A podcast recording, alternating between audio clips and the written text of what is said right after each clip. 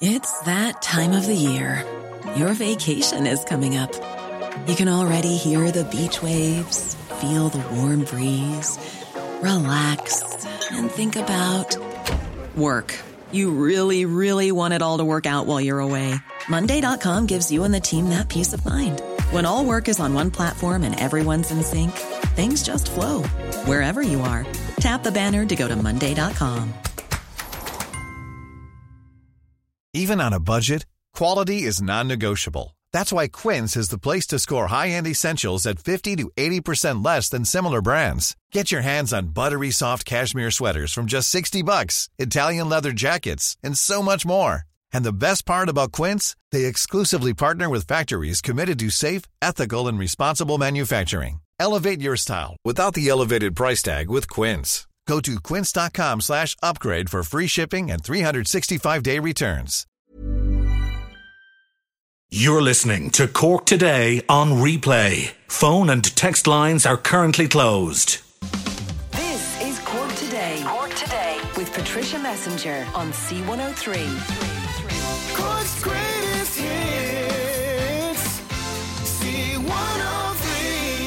And a very good morning to you. And I'll stay on the topic of the weather for the moment because householders and commuters uh, we're being warned to brace ourselves for Arctic conditions. Snow, sleet, and freezing temperatures are following on in the wake of uh, Storm Ciara at the weekend. A status yellow snow and ice warning is in place for the entire country today and tomorrow. And uh, we're told from Met Éireann, widespread wintry showers and three centimetres of snow falling in some areas. And uh, we were hearing this morning, we were getting some calls in from people in the Limerick area to say it was snowing quite heavily in Limerick and it was staying on the ground. The ground was dry and it was cold up there, and the snow was uh, landing. So whether it's going to follow on down from Limerick and hit us here during the course of the afternoon, and of course uh, it is following on hot on the heels of Storm Ciara, uh, which caused havoc at the weekend, particularly in coastal uh, areas. There was winds of 130 kilometres per hour recorded. Now I heard there was a number of lightning strikes also reported across uh, Cork, even though we did appear to escape the worst of the power disruptions because I know the ESB networks are still trying to reconnect some parts of the country. They're still working on areas that were without power right throughout the night. And Storm Ciara, of course, played havoc with the sporting events. There was a number of cancellations across the weekend. So the stormy conditions leave us, and it's been followed on by uh, snow. Now, you're very welcome to the programme. Bernie's taking your calls because John Paul is out, is off today. 1850 333 103. Uh, you can text or WhatsApp as well to 0862 103 103. Your thoughts and comments welcomed on the outcome of Saturday's election. And the one thing that I was very keen to watch on Saturday I need to wait until the polls closed was to see would there be much of an increase in voter turnout. The fact that it was held on a Saturday, because the theory was that voter turnout would be up because they reckoned young people would be home, people who traditionally live away from home, they'd be home on the weekend and, and they would be able to vote. And they thought that that might help with the voter turnout. And certainly, I normally vote on the way to work because it's normally a working day for me. So it would be normally around eight o'clock that I'd be at the polling station when it would be nice and quiet. So it was midday on Saturday, and uh, it was the first I was ever in the polling station where it was nice and busy. And I was talking to the, the clerks there, and they were saying that they'd had queues in the morning. They were they were saying it was great, and they were saying you know it did look like there was an increase in the voter turnout. And I'd heard nationwide by one o'clock it seemed to be like up twenty percent in most polling stations. But I don't know how much of that had to do with Storm Ciara. And we knew that Storm Ciara was on the way. We knew that the weather was going to get worse as we head into uh, Saturday, and it seems that's exactly what happened. People turned out early, early. It eased off into the afternoon and seemingly the evening time, which is normally the very busy time for the polling stations when people who were at work during the day head out and vote. They were most of those were all off on a Saturday, so they went out during the day. So the evening time was the quieter time. So it looked like it was pretty much the same. There was it was a couple of like point two of a percent down or something. Uh, I saw somewhere on the 2016 election and much the same as 2011. So it doesn't look like it made that much of a difference having it on a Saturday. It'll be interesting to see. It'll be up to future governments and a future Taoiseach to decide whether they'll stick with the whether Saturday now will become the norm, or we will be going to the polls on a Saturday, or will they revert back to the norms, the norm of it being on a Friday then with the count on the Saturday.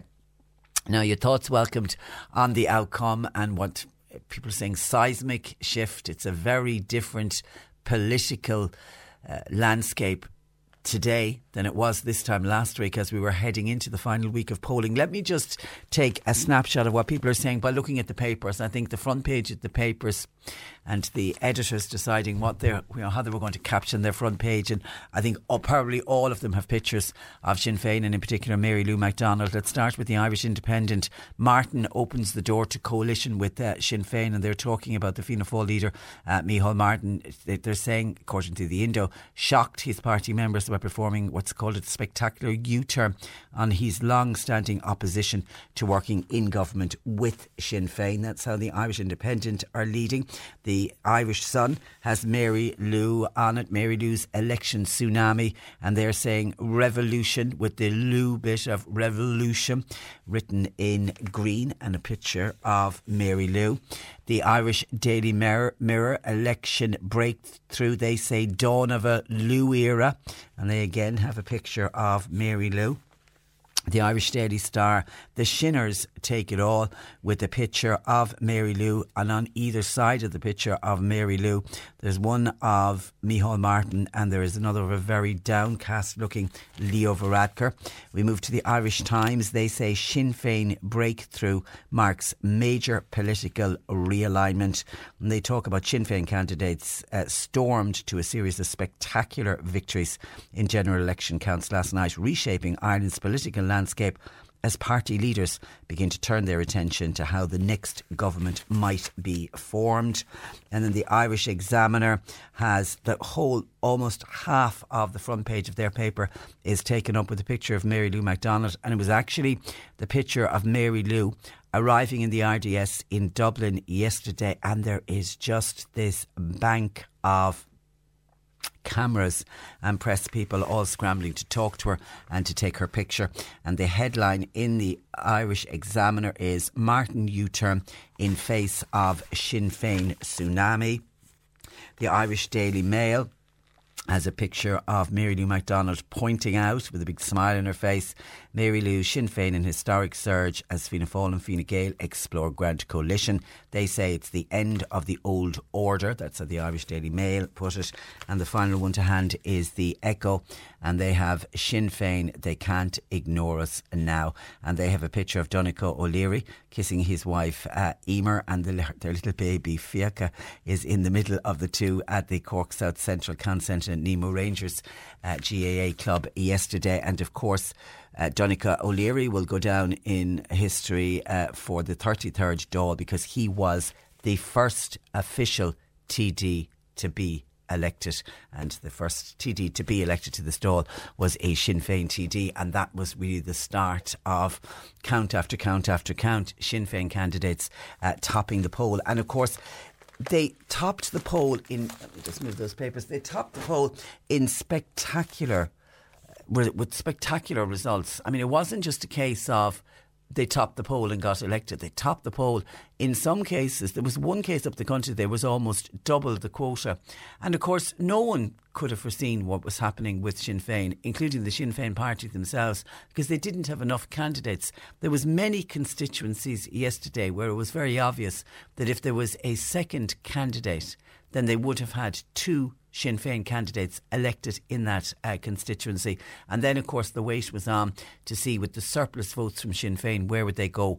And they predominantly did go to the left. And that was that movement and you could see it. I watched Twitter very carefully on Saturday on the day of voting when people were going out to vote, and you know people were coming back saying I voted and trying to encourage other people to get out and vote. And you could see a lot of the hashtags was vote for change and vote left. You could see you know that was certainly trending on Saturday. So there was that move to the left. So that's what we are left with. We're left with the two parties have certainly got a bit of a kicking Fianna Fáil and Fine Gael. Now, there's still a lot of seats uh, still to be uh, still to be filled, and we should know more by the end end of today. But I think we kind of know what the political landscape is going to look. We certainly know one uh, party out in front. So the big question now is what happens from here, and how can a government be formed based on the election result from this weekend? Because hand on heart, I really don't think anybody wants them to say, oh, throw their hands up in the air, go, oh, we can't form a government, let's go back out to the people and do it all over again. Because even if they go back out to the people and do it all over again, I don't think they're going to have much of a different result. The only thing it would do, I think, if they went back out to the people again, is I think Sinn Féin riding on this crest of a wave of support with Box very cle- clever, and I think they would end up putting probably two candidates in every constituency, and of course there was only one constituency out of all of the constituencies that they didn't field a candidate, and that was in uh, Cork Northwest. And actually, when I was at the Count Centre in Mallow yesterday, when they were going through the spoilt votes and the, the invalid votes, there was a number of invalid votes from Cork Northwest because people went into the ballot box saw that there was no Sinn Féin candidate, wanted to vote Sinn Féin. So rather than voting, they wrote Sinn Féin on the ballot paper, and obviously then that was a spoilt vote. So certainly there was an appetite in Cork Northwest for a Sinn Féin uh, candidate. So I think if there was another election today, or another election was called, I think uh, Cork Northwest would have a Sinn Féin candidate, at least one, if not two, but certainly constituencies all over the country. I think Mary Lou will be looking at adding a certain per, a second uh, person on onto the ticket because I know uh, when I, I was hearing rumblings coming from Tipperary when they're independent, that very sad news of the independent candidate who died.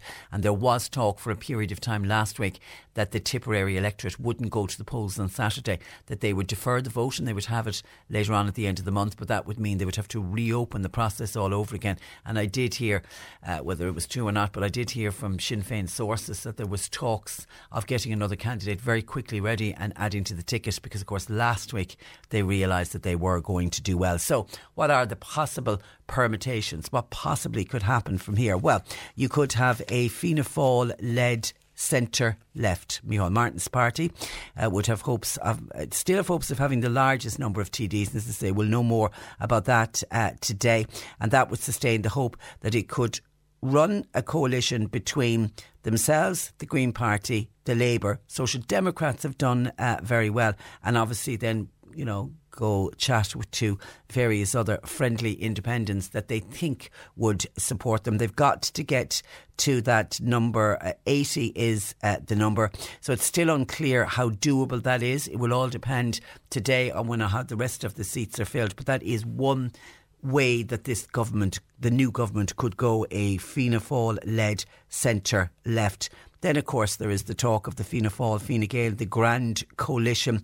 It is likely to have the numbers. They have to be at 80 or more, but that would be very difficult, I think, for both parties, because I think if you put Fianna Fáil and Fine Gael uh, in, in together, they would almost they would almost end up coming away from it, I think, as one party. And that then, of course, would play right into Sinn Féin's hands because Sinn Féin would be in a very strong position then because they would be the leader of the opposition. Some would say they have been the leader of the opposition really in the last government, but it certainly would bode well for the next election, I think, for for uh, Sinn Féin. So I don't know. I don't know if Leo Varadkar or Micheál Martin are looking at that option. Is it an option they will sit down and talk through at least? But it could be the numbers.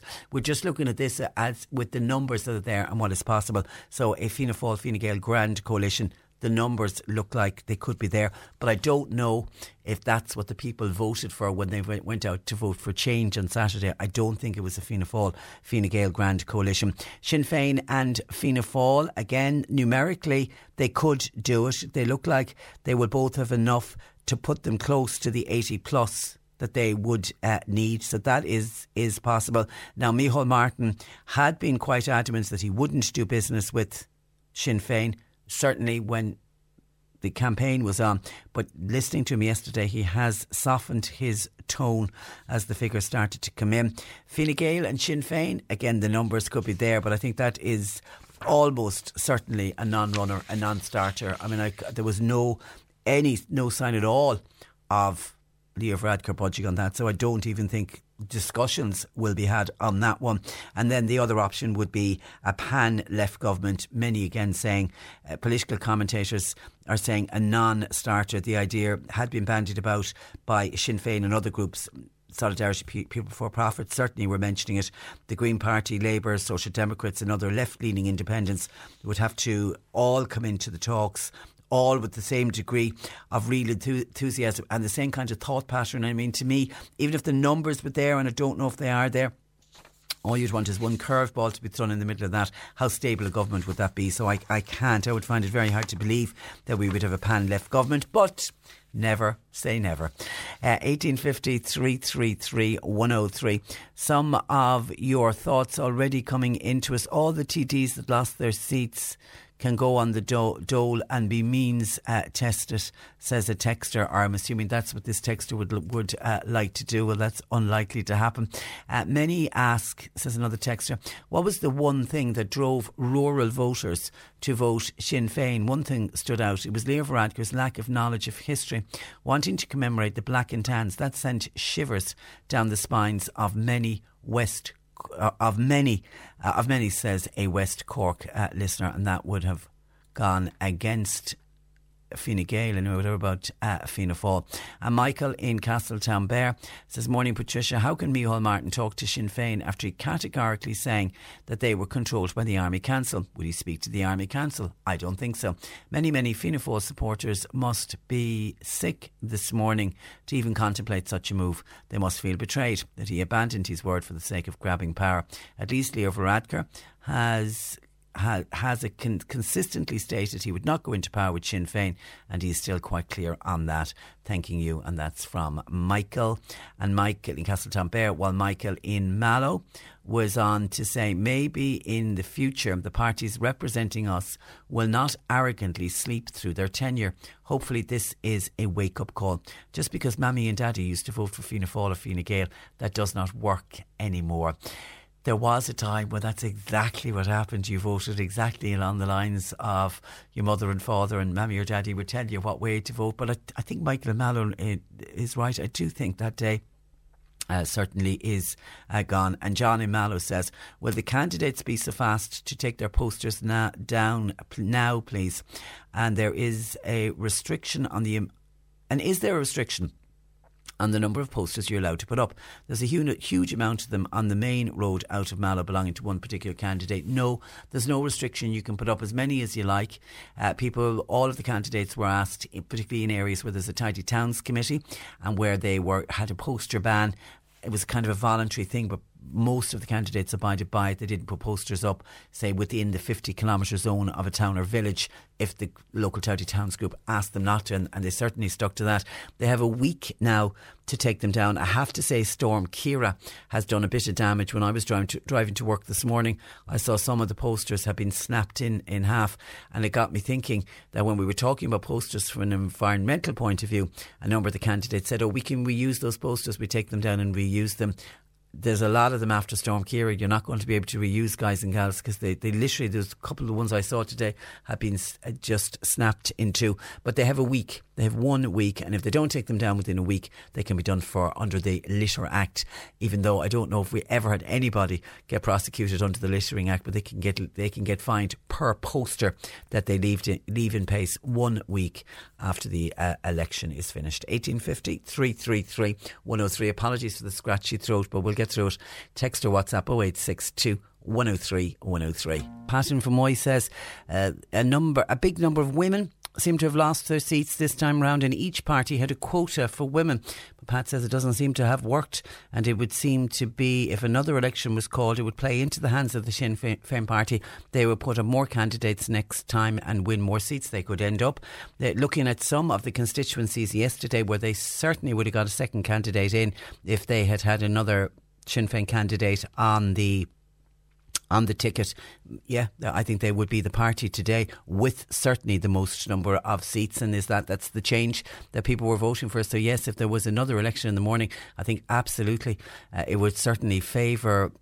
Sinn Féin, even though I did hear Mary Lou McDonald say yesterday when somebody asked her about, you know, Hung Dáil, would there be another election? She said no, that the people have voted and it's now up to us as the politicians to sort it out and to form a government. So I mean, she was she certainly wasn't pushing to go back out uh, before the people again.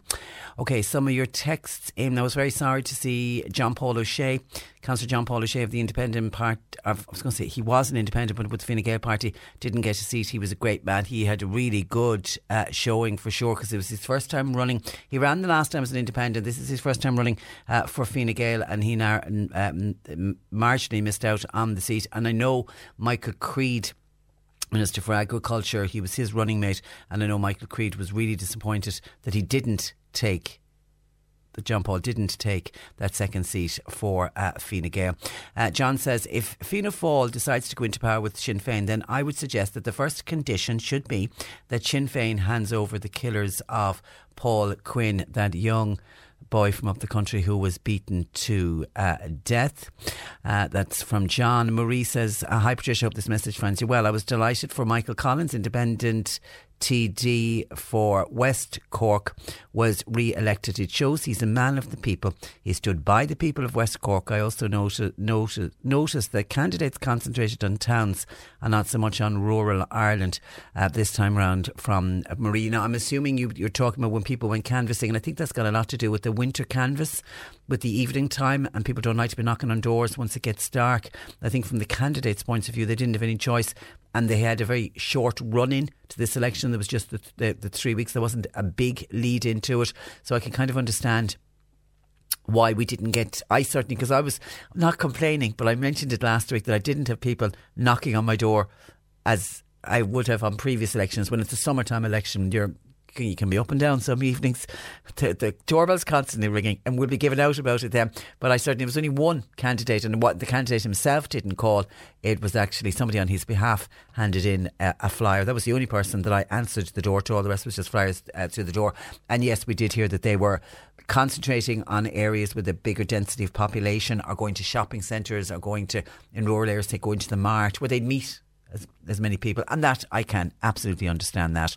Uh, Patricia, would you please ask the politicians to remove the plastic ties when they're removing the posters uh, as well? And that's from Margaret in uh, Bantry Tidy Towns. Thank you for, or Bandon Tidy Towns. Uh, thank you for that, Margaret. Yes, please, politicians, you have the week.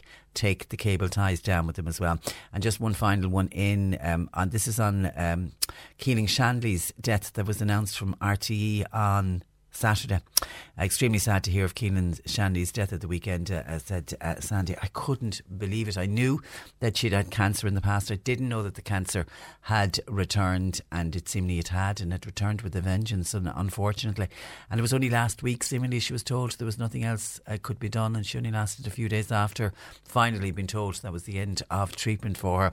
But certainly for all of the her colleagues in RTE, uh, you know, how, how kudos to each and every one of them because they all had to turn up for work then on Sunday, on the day where Keelin would have been out in on front, certainly on the TV, showing us the trends and the way the vote was going and the swings and the U turns and what was happening, and she would have been in her element, absolutely loving it. And she certainly was missed yesterday in the coverage. And I saw, I thought it was a lovely touch. The desk her desk at RTE, nobody sat at it yesterday, and instead they just had a lovely photograph uh, of her beautiful bouquet of flowers and some candles, and they left candles burning uh, all day. And I thought that was a really nice touch, but very difficult for all of her colleagues yesterday to have to go to work and uh, knowing that she just passed away. So she, may she rest in peace. And our thoughts and sympathies, obviously, with her husband and her two very young uh, children. That's the late uh, Keelin Shanley. May she rest in peace. 1850 333 103. Lines open. You're listening to Cork Today on replay. Phone and text lines are currently closed. Cork today on C103. Call Patricia with your comment. 1850 333 103. Now, account centres all over the country, the makeup of the 33rd Dáil was being decided yesterday with the remainder of the seats. Uh, fingers crossed, all expected to be filled today. This morning, we've decided to chat with the poll toppers in the three county constituencies. And we start with Cork East and uh, poll topper uh, Sinn Féin's Deputy Pat Buckley. Good morning to you, Pat. Good morning, Patricia, and good morning to your listeners. And and I believe happy birthday to you. 21 plus fat, Patricia. That's what I'll say, yeah. It's, I actually forgot about it. I got a text from a constituent in New York this morning to say happy birthday, and I went, oh, it is my birthday. well, I think Anne, Anne Murphy in the writing in the Echo has a piece, and she's telling you, telling the world that it's Pat's birthday boy uh, today. Now, congratulations on your, firstly on, on, your personal vote, but also on the success of the party uh, nationwide. It must be a terrific feeling waking up this morning you know what? It's absolutely a wonderful feeling, but not on a personal basis. But I think it's an absolute wonderful feeling that the people went out and actually voted for change. And we are, we are the party of change. and we know that things can happen and things can be done differently. And I think the people, we listen to the people, and the people put trust in us. And I think that's the greatest gift and reward that you can get that somebody can put so much trust in you to deliver change, to deliver a proper housing uh, policies, to deliver proper services within the health services or the disability services. And we have legislation stuff, as I said earlier on to another um, interviewer, I said, look, well, I'm like the proverbial um, greyhound at the moment. The bell is after ringing, the hare is running, and I cannot get out the trap fast enough. How much of the vote do you believe was down to Mary Lou McDonald? I mean, her personal satisfaction rating was certainly much higher than, than the other leaders.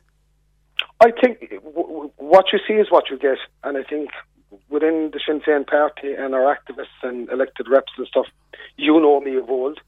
Um, we are grounded, first of all, extremely approachable. Um, we're not career politicians.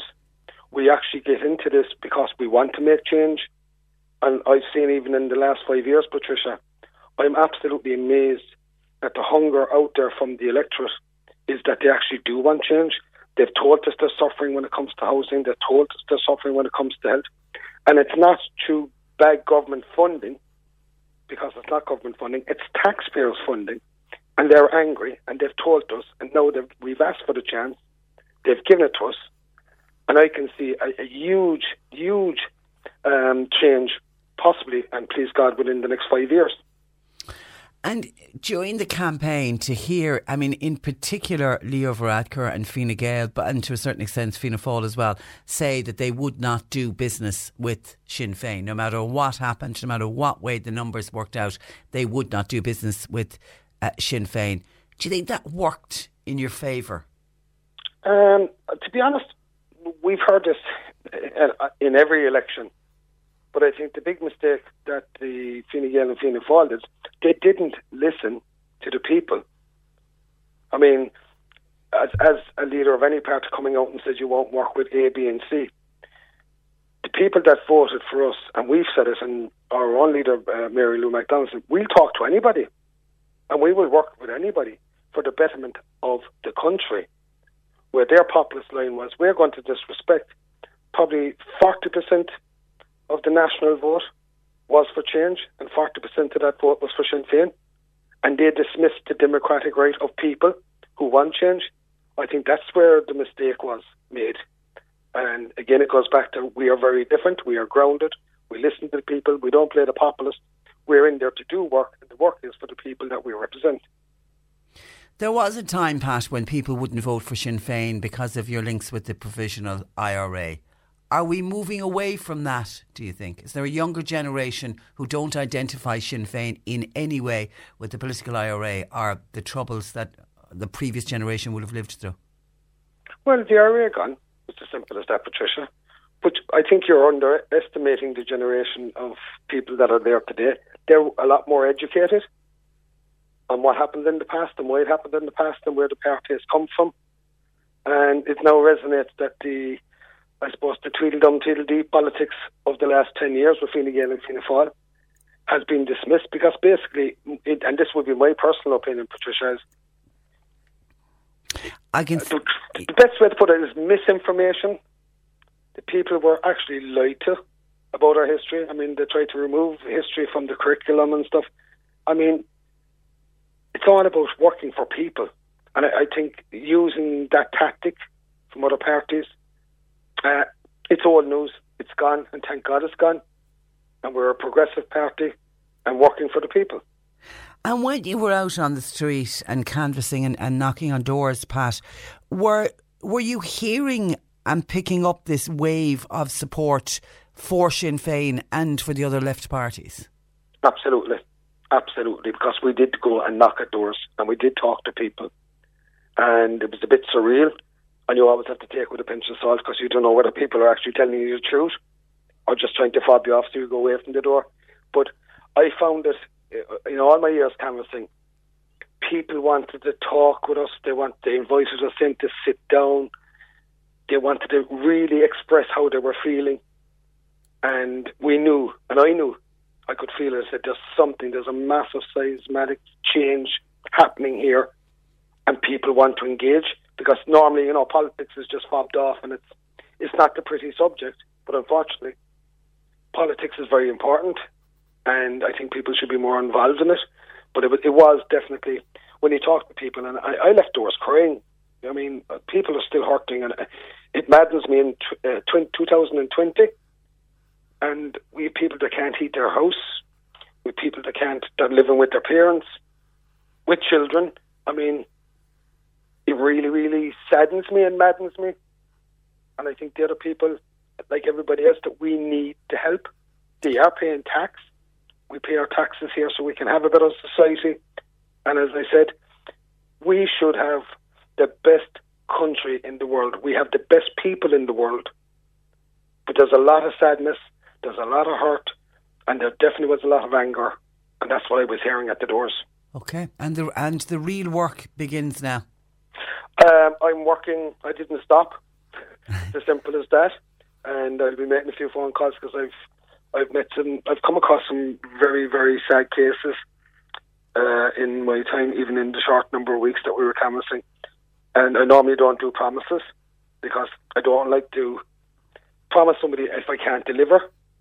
But I will make a commitment. And once I'm finished with you today, I have to ring uh, a lady in my constituency who had a lot of, how would I put it, very, very bad luck to do with suicide and families and stuff. And I'll be ringing them today to say, right, I'm back, I'm in, what can I do? Because that's my passion, is helping people. And the greatest reward you'll ever get in your life is when somebody comes back and says, thanks for that. Well, once again, congratulations uh, to you, and try and take time out to enjoy your birthday as well, uh, Pat. We'll talk again. Not going to happen, Patricia. Listen, in the meantime, take care. We'll talk again. Uh, good morning Thanks- to you. Bye bye. much for your support. God bless. Bye bye. That is uh, Sinn Féin Dáil Deputy Pat uh, Buckley, who topped the poll in uh, Cork today on C103. Text or WhatsApp Patricia with your comment. 086 103 103. And from the north and east side of the county, we now go to West Cork to talk with the poll topper for Cork uh, South West, and that's the independent uh, Dáil Deputy Michael Collins. Good morning to you, Michael. Good morning, Patricia. Uh, congratulations. How how are you feeling today? Well, you know, I'm I'm absolutely delighted. I suppose the, the right word is over the moon. Um, and you know, I'm humbled by the magnificent vote I got. Um, we had we ran a very very careful and and considered canvas. I didn't uh, post any election material. I, our canvassers and, and sometimes we were 50 strong. Went to the doors, spoke to the people. We got an incredible reaction. Um, and you know that feedback was very, very positive. I used to speak to canvassers in the evening to make sure we knew what the issues were, uh, what the reaction was, and it was very, very positive. And you know it it reflected that um, in the in the vote yesterday when it was counted. Um, Patricia, the people um, are you know are very frustrated. I suppose this country has, has has shown that frustration this time. There was a number of issues of serious concern to people. The health became a massive issue here in, in, in West Cork. I suppose it's it's a massive issue nationally, but it became a massive issue at the doorstep, and of course, Bantry General Hospital, and it's and it's. Uh, the proposed ungrading to as a Model Two hospital was a big issue. Again, fishing, farming, housing, they were coming up at the door to me on a regular basis. And, you know, it was, and I think there was an air of uh, hope that I would voice the people's concerns in, in, in the new Dáil if I was elected. And uh, but your first preference vote, I mean, you were well above the quota. Did you have a sense when you were out on the canvas trail that you were going to do that well? I did, I did, but you know, you never count your chickens before Yeah. they're hatched. And and the political parties out there, and sure, look, that's the pol- politics we live in. I knew they were telling people that he'd be thousands over and above. He doesn't need the vote, and that's a very. I didn't want complacency to step in, but there was a serious, serious determination in people to give me that vote. I felt that the vibe was incredible, and you know, was nearly around the clock we were working, and I felt I was walking on air because the the, the visiting the people, whether it was down in Bandon, whether it was Western Goleen, whether it was above in Castletownbere, or, or, or any place in Drimoleague, Dunmanway, or Timothy Barry Road, it was a welcome. Like canvassers said to me, we don't know how many cups of tea we got when we told him we were canvassing for you people, come on in, he's a great man. You know we, we we like what he's doing, and people were gracious. A lot of people that couldn't give me number one were saying, "I most certainly can't give one, but I give you number two. and I was very respectful to those people too, uh, Patricia. In case you needed the number twos, but you didn't. There was there was no, no. fear that you needed the number twos for sure. Do you no. feel people were surprised by the election of the Social Democrat um, Holly Cairns, or is that just another sign that people want change? Absolutely. You know, I, I could get that vibe at the door too. That people, you know, they used to say to me, "Thank God to you that it isn't it isn't one of them big parties," and that's what they were saying to me at the door. I'm only relaying what they were saying, and and and that proved itself in the vote yesterday. I think people were extremely, extremely frustrated with uh, Minister Shane Ross's um, ruination of rural Ireland, and he was aided and by the two main political parties, and a, they've, they've found out to their detriment today by supporting issues and supporting um, policies that he put forward that absolutely destroyed us, destroyed us in rural Ireland. And they, they're backing him. They couldn't survive for it. And of course, uh, we don't we don't we don't want to kick him out when he's down. But Shane Ross has has lost his seat. But Shane, Shane Ross and Michael came to West Cork. You, I mean, you took the time out to bring this man down to say, look, you know, you live in Dublin, you live in a different uh, area, come down and see on the ground. And you and everybody else seemed quite happy with that visit, but he just, did he just completely yeah, not take I, on board anything that he saw during that visit? That was one of the first things I did in the Dáil when I got elected. Was I, I met with him when he was uh, appointed minister, and I asked, I, I, I put forward the suggestions for solutions for our roads, structure in West Cork, D in seventy one, or the five R five eight six, and I asked him would he come to West Cork, even to the very the, the other issues like um, tourism offices in Bantry and in Skibbereen and in other parts that are not funded that would need it five or six thousand a year to continue to keep their doors open. I put that forward because he's Minister for Tourism. The man ignored him. He didn't even write back to them. You forget about our roads. He had no yeah, interest. That's disappointing so because he appeared to take it on board when, when, he was visiting. A lot of people wanting uh, to say, "Well, Donna, congratulations to you." And I will get through a lot of those texts as we get through the through the program. But uh, somebody saying, "Please, uh, Michael, you need to make sure you get into government. Don't don't lose don't lose this opportunity." You're now willing to talk to anyone. Is, is, is that your message, Michael? That's my message. It always will be my message. I won't do it. I heard a politician saying during the election that I'll do a deal with anyone. I won't do a deal unless West Cork is strongly on the table. The likes of Bantry General Hospital is going to be secured going forward and enhanced further. Our roads are going to be looked at. That we'll have a, there's at least a consideration to put a standalone Minister for Fisheries and Farming and our housing crisis and the self-employed need to be looked after. They're issues that I'm going to have at the top of my agenda. If there's someone genuine showing me that they're willing to work um, to put to work on these issues, I will make sure that I will support them. If they're not, I won't be going into government. Sorry, Patricia. Okay. I won't be going into government for the sake of it, just to get a bit of nod and wink style politics. We do need a, a strong government going forward. We certainly need a strong opposition too. And I'm well aware of that, and that's why I made that decision the last time. And I appreciate your caller saying that I should go into and if it is the right thing, and if I think there's a right attitude there for the people, and it's not a Dublin 4 attitude, I certainly will. But if it's not, I'll certainly stay in opposition and I'll hold them accountable each day that I'm in that Dáil. Because you did you did go into negotiations the last time and those negotiations, if memory serves me right, went from February on until April. And I'm assuming it it will take as long, will it, to form the 33rd government? I'm, I, I'm, I, to be honest with you, a lot of them negotiations that were done above there at the time, Patricia, were only time wasting exercises and and and and spin coming out of them. They could have formed the government far quicker, and they can form a government in, in at the flick of a finger here because the electorate has made a decision. It's very simple to me looking in uh, at it at the moment and maybe being the inside. There's a Fianna Fáil Sinn Féin government there for the taking if they put it together and move forward and they'll have no other choice to do so. And if there's people that aren't able to do that, they'll have to step aside and outside of politics. They're not, they're not worth being voted in, the first place. And maybe maybe some independence in that as well. But as, as I can say, I can only talk for myself. I certainly will enter all negotiations with anyone. but the only deal I do it's a deal for the people of Cork Southwest. I'm back working for them this morning, Patricia. My old voice is gone. I'm back working for them this morning, Patricia, and I certainly will be focused on their issues. They're ringing me. I have a lady rang me this morning. Her mother's above in A&E in Cork since Friday morning. She's 89 years of age on a trolley. It's an outrageous scandal beyond belief that can't, that wasn't tackled and isn't resolved and is nowhere near it. And if the next government can't tackle it, they have to come out as well. It has to be resolved and Yeah. it can be resolved. Okay, all right. Listen, we'll let you save your voice because you have a lot of work to uh, to be getting on with. Thank you for that. you, We'll we'll talk again.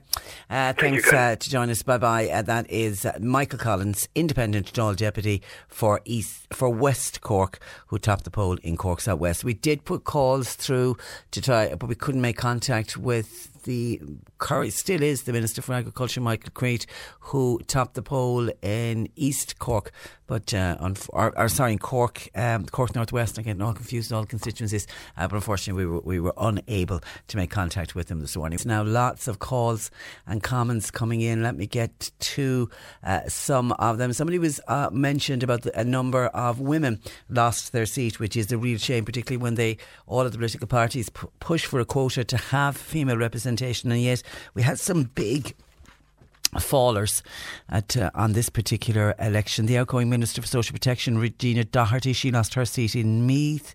Minister for State for Higher Education, Mary Mitchell O'Connor, she lost her seat in Dún Laoghaire. Of course, the former Taoiseach Joan Burton of Labour, she was eliminated early last night. It was kind of a disastrous result uh, for the Labour Party. And the Minister for Children, Katherine Zappone, I know by the time I switched off, she was looking set to be excluded. So I'm, I'm assuming she's lost her seat in the Solidarity uh, TD. Ruth Coppinger, uh, she lost her seat in Dublin West. So the, there was a, a number of certainly high profile female.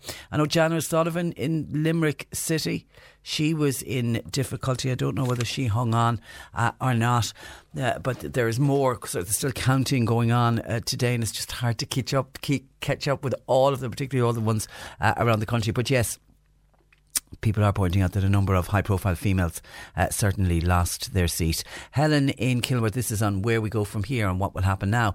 Micheál Martin must now do what John Hume did and bring about peace and bring Sinn Féin in from the cold. Helen would be all in favour of Fianna Fáil going into a coalition with Sinn Féin. Maura in Bandon wants to congratulate Michael Collins. Uh, Tom in Bantry says, Michael was gone off the line when I saw your comment. My apologies, Tom.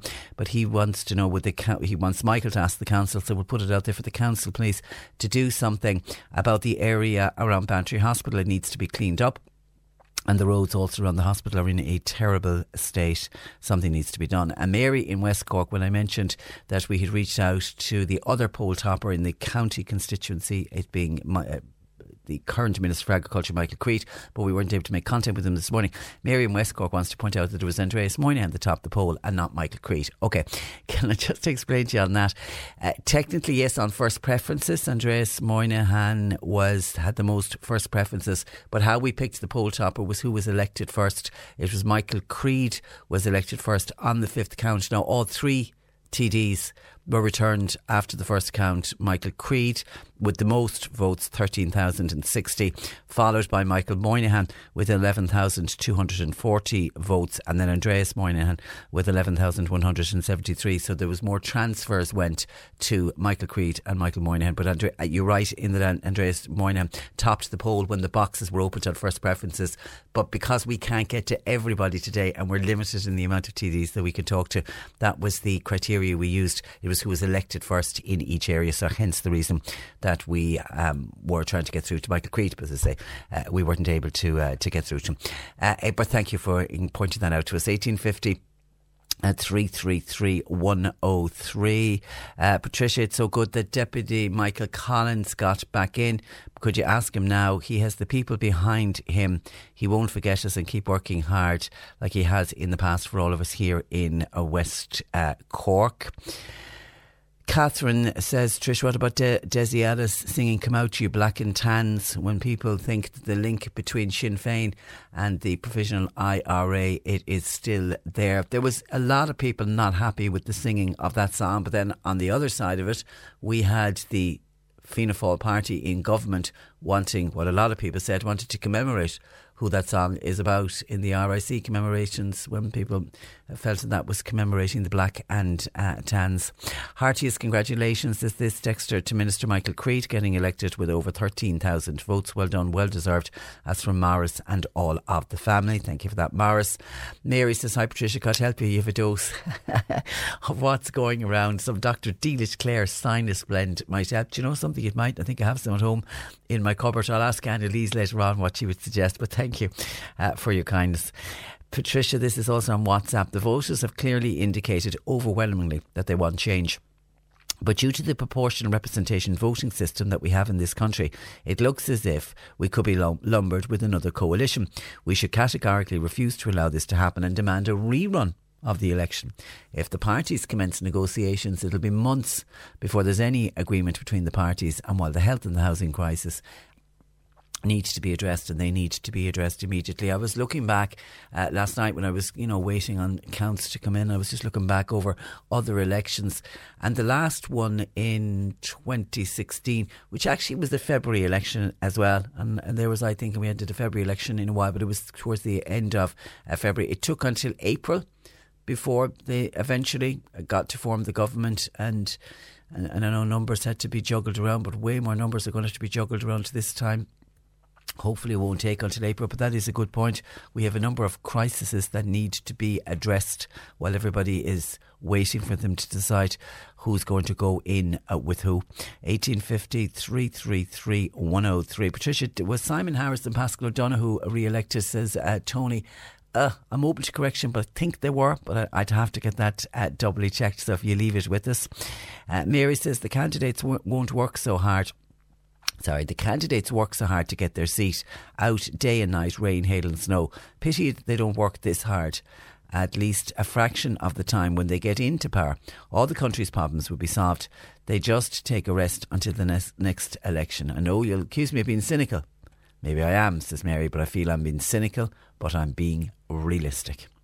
And another, just one final text in this match. It seems to me that Leo and Martin have put themselves into an anti Sinn Féin bond that they cannot walk away from without egg on their faces. Fine Gael are standing off like a spoilt brat, saying, If you don't do it my way, then you can do it yourself. Like Labour's chant, it's Labour's way, not Brussels' way, or whatever it was. Look how that went for them. We remember all too well how that uh, went with Joan Burton hitting the stay at home mothers' entitlements to a pension by doubling the requirements of contributions without a lead in period, and Fine Gael pushing our pension age without legislation, allowing, reti- allowing retirees to work until that age. That was their downfall, plus the health uh, service. 1850 333 103. And somebody says, Patricia, would you please announce the bingo's been cancelled in Buttevant tonight? Why? Due to the inclement weather. So no bingo in Buttevant tonight. C103 Jobs. JCB driver is wanted for work in the Macroom and Millstreet areas. Experience an up to date safe pass, please. Cleaner is wanted to work 12 to 15 hours per week, Friday, Saturday, Sunday, and Monday. It's in commercial premises, North Cork area. Rigid truck driver wanted for tipping work that's in the North Cork and City areas. And a qualified hairstylist is wanted to cover maternity leave in the Rosscarbery area. You'll find all the details and more job opportunities by going online now. Just go to c103.ie forward slash jobs for more. This is C103. Site for details. Cork today on C103. Call Patricia with your comment. 1850 333 103. Well, it was a monumental day for Sinn Féin in Cork North Central yesterday, but it could still be a dead heat to fill the final seat in the constituency. The four seater was already one of the most open in the country before a single vote was cast because, as we discussed on this programme, three of the four TDs elected in 2016 16 were not on the ballot paper this time around. Uh, Fiona Corcoran, our senior news reporter, is still at Nemo. As I say, Cork North Central, they're the only one of the five Cork constituencies that we haven't filled. All of the other seats have been uh, filled, uh, but they went back to counting this morning. I don't know what time they wrapped it up at last night, but certainly in some of the county constituencies they stayed. They stayed in Mallow. Counting very late. And I know John Paul was at the count centre in Clonakilty for West Cork, and they certainly were there for till the small hours of the morning. And I'm told uh, Fiona joins me over the phone uh, because we can't get her on our ISDN uh, link. Good morning to you, Fiona. Good morning, Patricia. and, and, and, you're welcome. Okay, you're, what time did they finish up at last night? Life is full of what ifs. Some awesome, like what if AI could fold your laundry? And some, well, less awesome, like what if you have unexpected medical costs? United Healthcare can help get you covered with Health Protector Guard fixed indemnity insurance plans. They supplement your primary plan to help you manage out of pocket costs. No deductibles, no enrollment periods, and especially no more what ifs. Visit uh1.com to find the Health Protector Guard plan for you. It's that time of the year. Your vacation is coming up.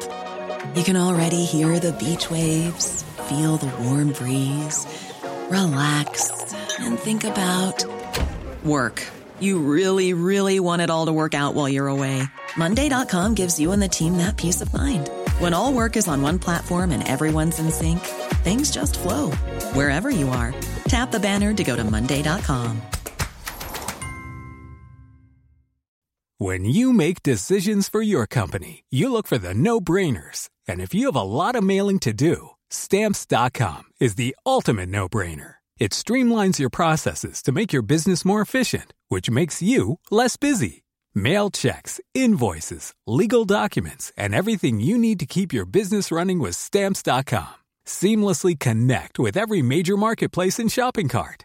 Schedule package pickups and see your cheapest and fastest shipping options from different carriers. With rates up to 89% off USPS and UPS rates. And with the Stamps.com mobile app, you can take care of mailing and shipping wherever you are. Make the same no-brainer decision as over 1 million other businesses with stamps.com. Sign up with code program for a 4-week trial plus free postage and a free digital scale. No long-term commitments or contracts.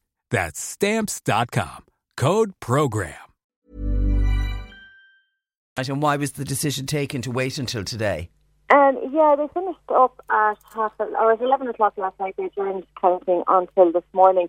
And at that stage, Patricia, they were on count five. Nobody had been elected after Thomas Gould had been elected um, at around 5 o'clock yesterday evening. Um, and nobody was very near the quota. So returning officer Martin Harvey decided to adjourn matters until today. Now, um, the state of play this morning is that we've had three more counts and we still have no one elected. Um, the Fine Gael's Lorraine, or Lorraine O'Neill was the first person to be elected this morning, then Fianna Sandra Murphy, and just in the last few minutes, Sinead Halpin of the Social Democrats was eliminated, and her votes are now being distributed. Uh, she had 1,503 votes which have been distributed.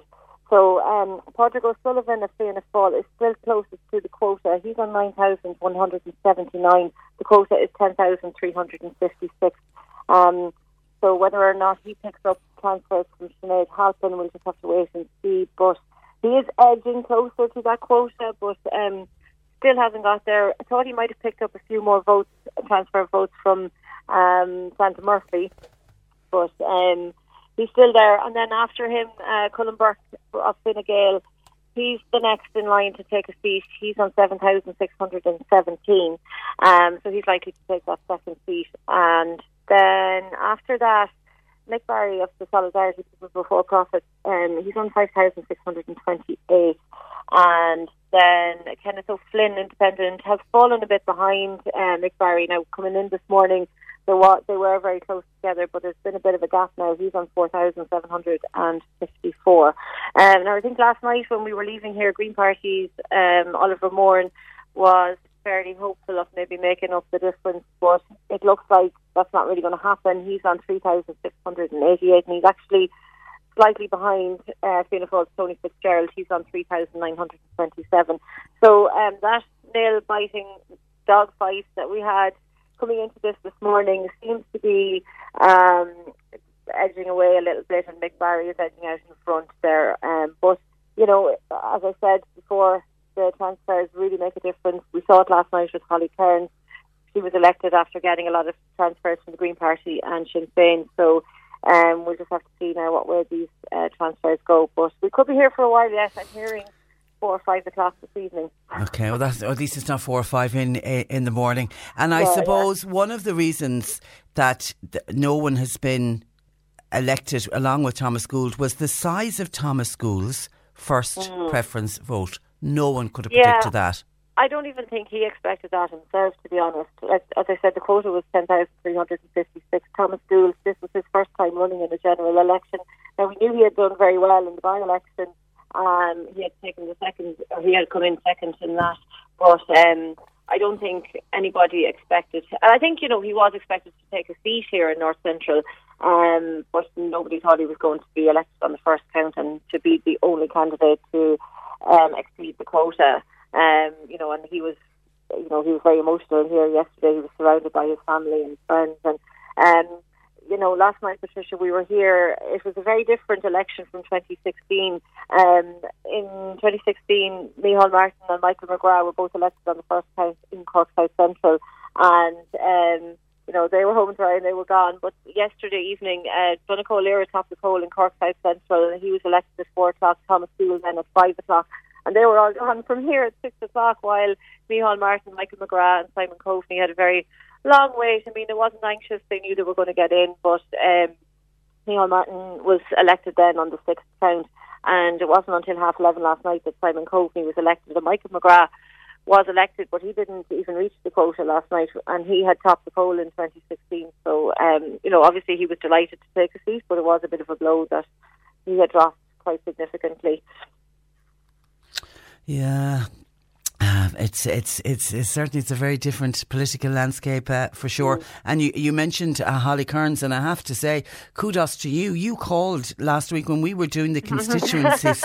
you called Holly Cairns, and, and myself and John Paul in the office were chatting about. it, And I was saying, yeah, Holly will do well, but I I certainly thought it was that you were brave to call. You you saw Yeah. it. Yeah, I think Holly Cairns. um, you know, she has a wide appeal, and I suppose for that constituency of Southwest, you know, they have um, Michael Collins who appeals to the older part of the constituency, um, and there wasn't really anybody I felt that was, you know, that young voice, that voice of change that people have been calling for, and I kind of felt that that would have been Holly Cairns, um, and I, I was expecting her to do very well, um, so I, you know. I was delighted that to see that she got in because I was right. Yeah, and and young and But I was female as well. She got in as Yeah, well, it's great. She's the only female Yeah. TD that we have now in Cork. Yeah, yeah, Um, absolutely, And I think that she's a, you know, she's a very bright young lady, and I think she's going to go very far. Yeah, and I know she got a big bounce from the Greens in a, in a transfer from the Greens, but a lot of people would see her, would know of her uh, environmental. Yeah, that's um, right. She she's she's a big environmentalist as well. herself? Yeah, yeah. People would, would, would see her almost like a Green Mm. candidate as well, even though she is with uh, Social Democrats. The Sinn Féin vote, they've got to be when they sit down, whenever they decide to sit down, Mary Lou and the rest of the crew, Mm. kicking themselves. I mean, your that constituency you're talking about today, Cork North Mm. Central. There's a distinct possibility that it got a second candidate in based on, on that first yeah, preference vote. I mean, like a lot when we were going into this campaign uh, three or four weeks ago, people pundits were saying that Donnchadh Ó Laoghaire may not have been safe, but you know he not only exceeded the quota, but he exceeded it by about four, three thousand. Um, and I mean, even when Michael McGrath was saying there he topped the poll in 2016, he got 11,000 and something votes, whereas Donnchadh had over 14,000 votes here yesterday. Huge support for Sinn Féin in Cork South Central, which is completely unprecedented. Nobody from Sinn Féin has ever topped the poll in Cork South Central. And I think if they had run a second candidate, they could have very well have taken a second seat. And in Northwest, they didn't even run a Sinn Féin candidate, and I'm assuming that if they did, that they could have easily taken a seat there as well. Um, Well, I was at the count centre in, in Mallow where Cork Northwest was, was counted, and a number of the spoiled votes where people went in, took a look at the ballot paper, no Sinn Féin candidate on it, and they just wrote Sinn Féin. No way. Yeah, so I mean, so so definitely, I think if there's another think election, Definitely, as a party, they're probably kicking themselves that they hadn't run more candidates. But um, you know, we, we had a, a chat with uh, Simon Coveney here this morning as well, and he was saying that you know Fine Gael obviously right across the country has taken a few casualties, and even in Cork South West they don't have a candidate or they don't have a TD there now, which is the first time in many many years. Um, Tim Lombard, of course, uh, was put to the post by Holly Cairns on transfers, and um, he was saying that that in itself was a massive blow to the party locally. Um, but, Well, that's uh, the yeah. birthplace of General Michael Collins, who founded Yeah, the yeah. Fine Gael Party. I think heard John Paul say it last night because I was trying to find out when was the last time that that constituency didn't send a, Mm. a, a, a Fine Gael candidate, and it seems it's back to the 50s. I think 51, 52 is the last time. And I mean, that was a constituency that for many years had two Fine Gael candidates. It didn't just return Mm. one. I mean, it was it's it's a three seater, but it would have returned two. So it's it's certainly a big big shock to the party. What, what do you, where do you wear in your political hat? Where do you see this all ending up? I I'm looking don't at the know, at the like- na- national picture. I mean, there's going to have to be. I mean, like Fianna Fáil and Fine Gael have both adamantly said that you know they're not going into um, government with Sinn Féin, but Sinn Féin nationally, I think when I heard this morning, they had 29, and the next then was Fianna Fáil in 16. I'm not sure if that has changed now in the last couple of hours, but you know, there's going to have to be a lot of talking. Um, Simon Coveney here yesterday said that he wasn't in favour of a coalition government, but I really don't know what other option they have. So there's going to be a lot, a lot of talk. I, I even asked uh, Martin last night if he was going to be the next Taoiseach, and he said he really couldn't answer that question. So, um, you know, some people are, are saying that we might have another general election. Um, and if we do, I would imagine that Sinn Féin would put forward a lot more candidates, and that could completely change it again. But you know, I think that um, when uh, everybody is elected, that there's going to be a long couple of weeks of long intensive talks to try and form some sort of a government. And whether that government works then or not is another. Well, that's the yeah, that's the. I heard. I Mary Lou last night was being asked, you know, about another election, and she said Mm. no. The people have spoken.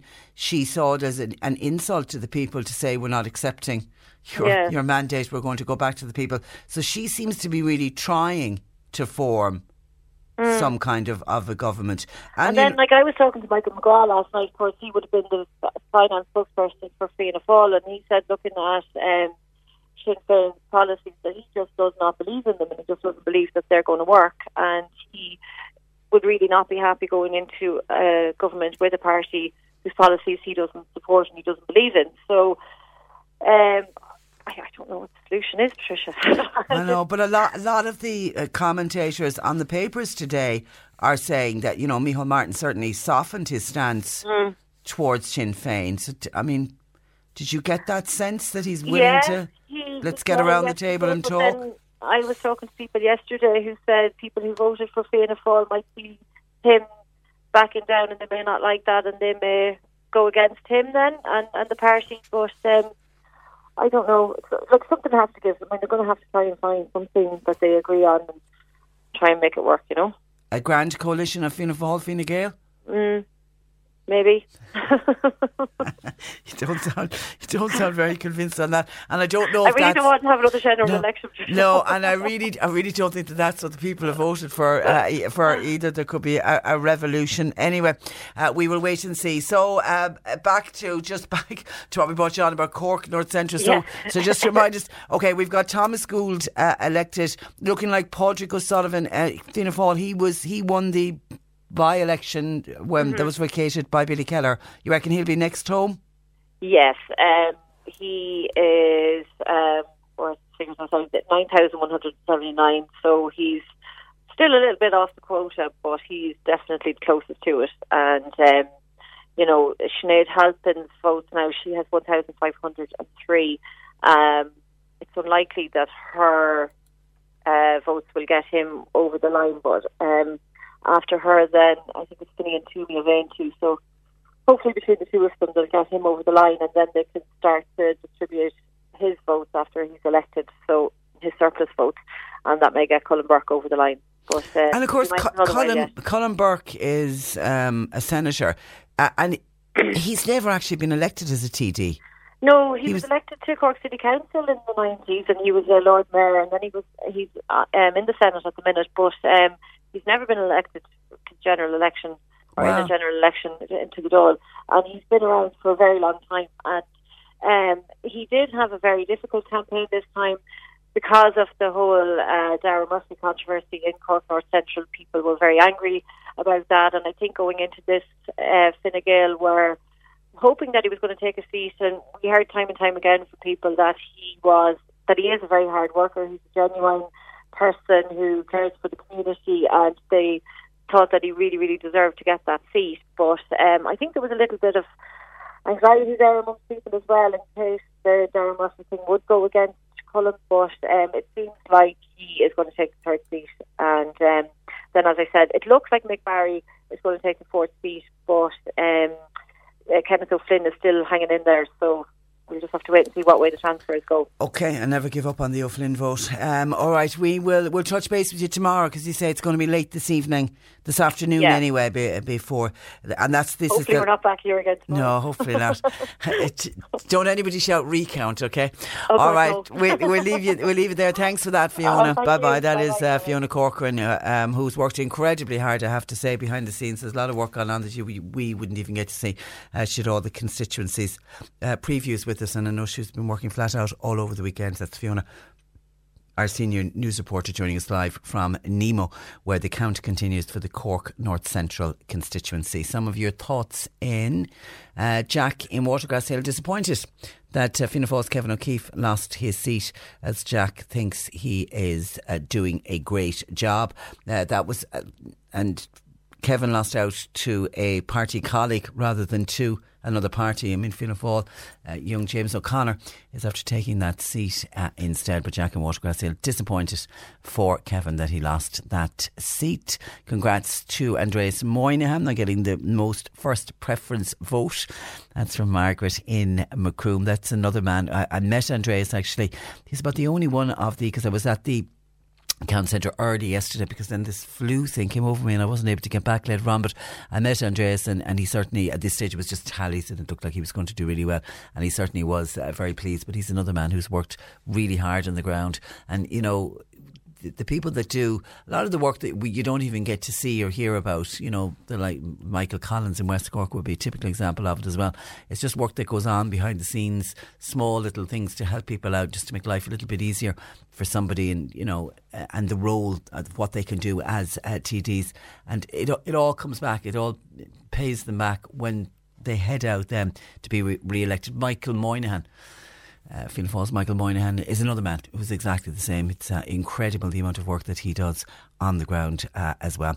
And congratulations to Michael Collins and his wonderful secretary, Margaret. That's from Mary in Ballincollig. And actually, I'm glad that somebody's mentioned one of the wonderful secretaries because behind all of those incredible TDs that we have, and whether you love them or loathe them, you know, I still think it's brave what they do, put their heads above the parapet, and every four or five years they've got to go out and face the people. And if we don't like the, the cut of their jib, and we don't like the look of them, and we don't like something they've done or haven't done, then we can boot them out, and that's exactly what happens. But behind all of them are incredible secretaries, and the amount of work that they do behind the scenes is absolutely unreal. And somebody uh, has sent in a text. There's a couple of texts in on this. Uh, well, somebody says, uh, Patricia, who takes Holly McKeever Cairns' seat on the council? Now, as far as I know, it's up to Holly, isn't it, to nominate somebody to take the seat? That's there isn't a by-election. There is a by-election if someone steps down from the Dáil.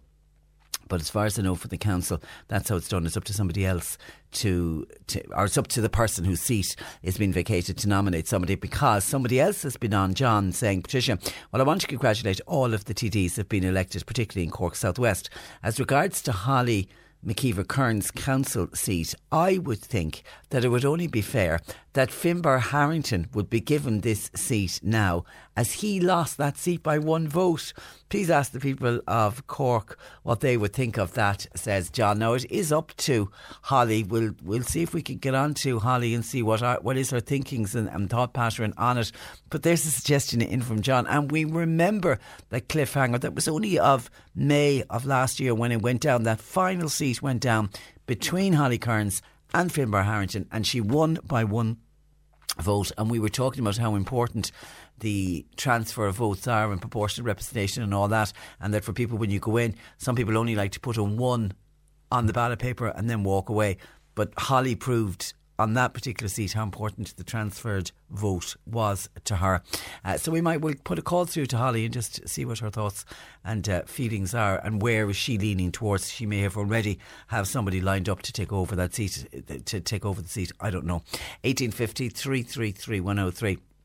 Bernie's taking your call, sitting in for John Paul. You can text or WhatsApp 0862 103 103 with a reminder that Annalise Dressel, a nutrition therapist, will be joining us after uh, 12 o'clock today, after half past 12. So if you have a question, uh, get it in. But we're going to take a break and then we're back talking about something, we're putting politics aside and talking about something completely different. You're listening to Cork Today on replay. Phone and text lines are currently closed. Cork today on C103. Text or WhatsApp Patricia with your comment. 086 103 103. Now, we're going to leave talks of the election aside for a moment. We will come back to it after 12 because I want to move to a completely different topic because a play which, t- t- excuse me, which tells about the life and times of a pioneer of Irish broadcasting will be staged at the end of the month at the Ballymaloe Grain Store to chat about Maura Laverty. This was Your Life. I'm joined by the co author and the star of the show, that's Barbara Nequeeve. Good morning to you, Barbara. Good morning, Patricia. How are you? My apologies. I've I've one of these fluey things at the moment that has hit me like uh, as if I've been hit by a bus. So the voice Oh, is a bit croaky. But we, we will press on and get through it. Now, for those who've never heard of Maura Laverty, tell us about her. Okay, well, Maura Laverty was a, bit of a trailblazer of a woman. As you said there, she was a broadcaster for 30 years. She had her own radio show on RTE for 30 years, so she was she was a household name. Um, and that would have been, I suppose, from the 30s up to the 1966. Uh, in an era where there was no, well, very little, it came into the TV, but people only had the radio. Absolutely. So everybody would have known her program. And on that particular program, she'd advise people about their personal problems, but also she'd advise them on cookery, cookery items, you know, because she was a culinary expert. She wrote five cookbooks. Like she had no training. She just learned from her granny and, you know, she sort of she sort of learned on the hoof. And she also went to Spain at the age of 17 to work as a governess and spent more time in the kitchens trying to learn how to make, you know, different dishes there. So she wrote five cookbooks. She was a broadcaster. She wrote novels, several novels, four novels, three of which were banned because they were very controversial. Now, she has that great honour of having a, a banned book. What was wrong? Because she was described, I was reading over the weekend that she was described as being um, as wholesome as brown bread. So you wouldn't expect somebody as wholesome as brown bread to have a book censored by No, the censorship you board. wouldn't. What in. God's name was she writing about? She was writing just about what it felt like to be a woman and to fancy somebody and to love somebody passionately. Um, and she was she was very frank about things. You know, she was very frank about sexual things and about things she had seen, about you know uh, things she'd experienced or she'd seen other people go through, especially in Spain. You know, she went there as like a little innocent seventeen-year-old Irish girl and spent four years there. So that was a big eye opener for her. Um, she also wrote three plays for the Gate that very people know about, very few people know about. So she saved Hilton Edwards and Micheál Mac Liammóir from financial ruin Wow. in the 1950s. Um, and now, as well as that, Tolka Row, old, older listeners, that was a TV series, wasn't it? it was the very first Irish soap opera, Okay. Tolka Row, and she wrote that single-handedly. Now, if you think of something, you know, like Glenroe, or you think like of something like um, Fair City. Fair City, you'd Yeah. have 20 to 30 writers on that. Yeah. She was the sole creator and writer of that. So, like, she did a huge amount in her life. You know, she was also involved in politics with Clann na Poblachta, you know, very involved with Noel Browne. She um, she helped Christy Brown in his career. She was a great pal of Patrick Kavanagh's, of Sean O'Faolain, of Brendan Behan. You know, she really got about. Like from a young girl who just did her leaving cert and had no qualifications really to do anything except governessing when she left school. She just she carved out a career for herself as a broadcaster and a writer and a cookery expert. And and I know the her cookbook that was published in the forties. I think it was 1946. It's deemed a collector's item today. If anyone Well- manages to have a copy. It absolutely is. That one was called Fine Cooking, but the one that came after it in 1960, Full and Plenty, is the one that most of your listeners would probably know, and that really is a collector's item now. It's it's um it's a hardback book. It's yellow and blue, and it just says Full and Plenty on it. It's about 500 pages long, and it's full of not just of recipes, lovely recipes like traditional Irish recipes and some European recipes like from France and Spain. But it also is full of stories. And in fact, this play would not exist but for that book because when I was a child, my mother only had one cookery book and that was it. Full and plenty. and I used to sit at the table, you know, with the red formica top table, and my mother would be baking, and I'd learn how to bake, and I'd be making, you know, little bits of things out of the dough, you know, the Yeah. mala, Yeah. making mala out of the dough. And uh, I'd be reading the little stories in the book. So Maura Laverty was a huge part of growing up. I associated with the smells of sponge cakes and Madeiras cooking and lovely fruit cakes and apple tarts, you know, all those lovely yeah. things, you know. So, that- te- so tell us how the play came about. well, the reason the play came about was because, as I say, that was my mother's cookery book. And my mum died young, and um, my father married about 10 years later. And his new wife started to gradually get rid of everything to do with my mother, you know, photographs. And one day I went out to the house and I was looking for Full and Plenty because there was a particular recipe I wanted, and it was gone. And I was really upset. I couldn't believe how upset I was because I'm sure, like a lot of people, my mum's cookery book was full of, you know, things. It was full of her handwriting, first of all. It had little recipes she'd have written down that friends had given her, or a little bit she'd cut out from newspapers, or, Yeah. you know, things she'd have heard and on the radio. in, put into the, put into the, in the leaves of the book. Yeah, I mean, you don't realise how valuable those things are. Like, they have such a sentimental value as well as everything else. So I thought, oh gosh, she must have. I bet you she gave it. Um, I bet you she gave it to charity. You know, she wouldn't have just thrown it out. So I started a hunt in second-hand bookshops, and then I started looking online. And the more I looked about Maura Laverty, I thought, oh my goodness, this woman wasn't just a cookery writer. She wrote novels, she wrote umpteen short stories, she wrote children's stories, she wrote radios, she wrote for the radio, she was a broadcaster, she wrote Ireland's first TV soap opera. She, and she died at 59, and she was dead for a week before her body was found. Ah, I, it was one of my questions I had down here just to find because I couldn't find out how how or where she had died. Um, 59, firstly, was a young age to die. Very young. Uh, Very do- young. do we and know she had what- lots more to do, you know. What happened? Um, well, I couldn't tell you that now. You'd have to come to the play to see Oh, that it's was my revealed. question. It's revealed. All right, terrific. It is revealed. But she yeah. was she was found a week after she passed away. Yeah, Ah, Yeah. that's really sad, isn't it? it is.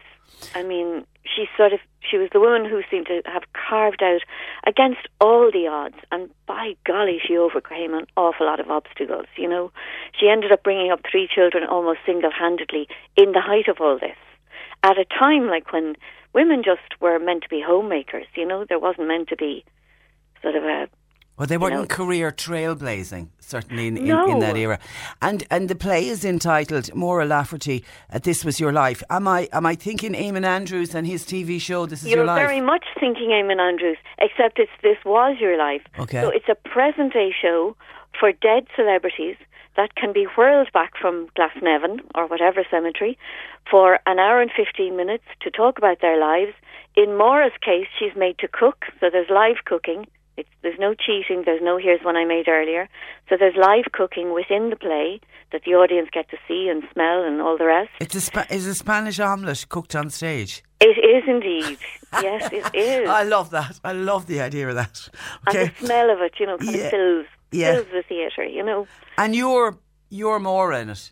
I play Maura, Yeah. and then an actor called Malachy McKenna plays the host, who's called Rip Riley, R.I.P. See, it's for Oh, it's for it's for dead celebrities. and I heard just at the start of your show, I heard you saying, "Oh, and if you want to contact me, you know, be sure and email or WhatsApp me or text me or whatever." It's exactly like that. So it's a contemporary show where throughout the show, the the compere is addressing the audience, but he's also getting texts and emails, and people are Snapchatting, and he's telling the audience what people are That's saying clever. live. That's clever. That's very So, you clever. know, well it's, done. It's kind of, and, and Maura's kind of whirled back into this world where, you know, instead of a red book, she has a red iPad. She's trying to turn the pages, and there's no pages. You know what I mean? Yeah, yeah. So it's kind of her style of broadcasting versus what happens now. And we have some flashbacks to her actual letters from the 1950s, where she was advising people, you know, on their relationships and on their, their problems And, di- with and did, did she give good, sensible advice? She did give very sensible advice. Some of it would seem really funny to us. I mean, some of those, those you know, people just laugh because life seems so different. Yeah, yeah. Do you know what and I they mean? Were, And- they were much more innocent time. Well, they were and they weren't. You know, I mean, they were censored. Mm, that's That true. was the that's difference, true. you That's true. That's true. So- I saw a review of your play that said um, her ghost would be well pleased, which I thought was a, a lovely thing to have uh, written. Would, would you Would you love to have met her and worked with her?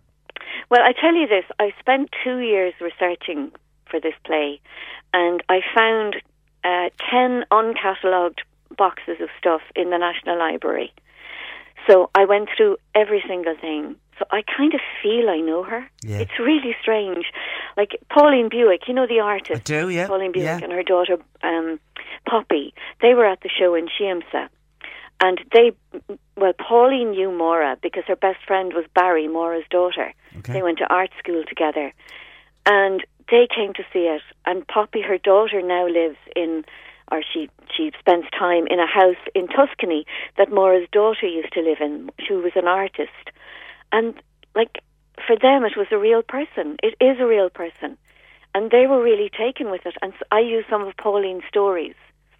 And it's the same. We've had relatives of Maura have come to see the show, and they've been very taken with it, and they've learned things about her.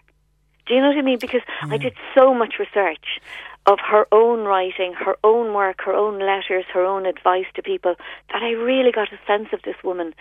You know, being such a trailblazer, I got also found out some of her secrets.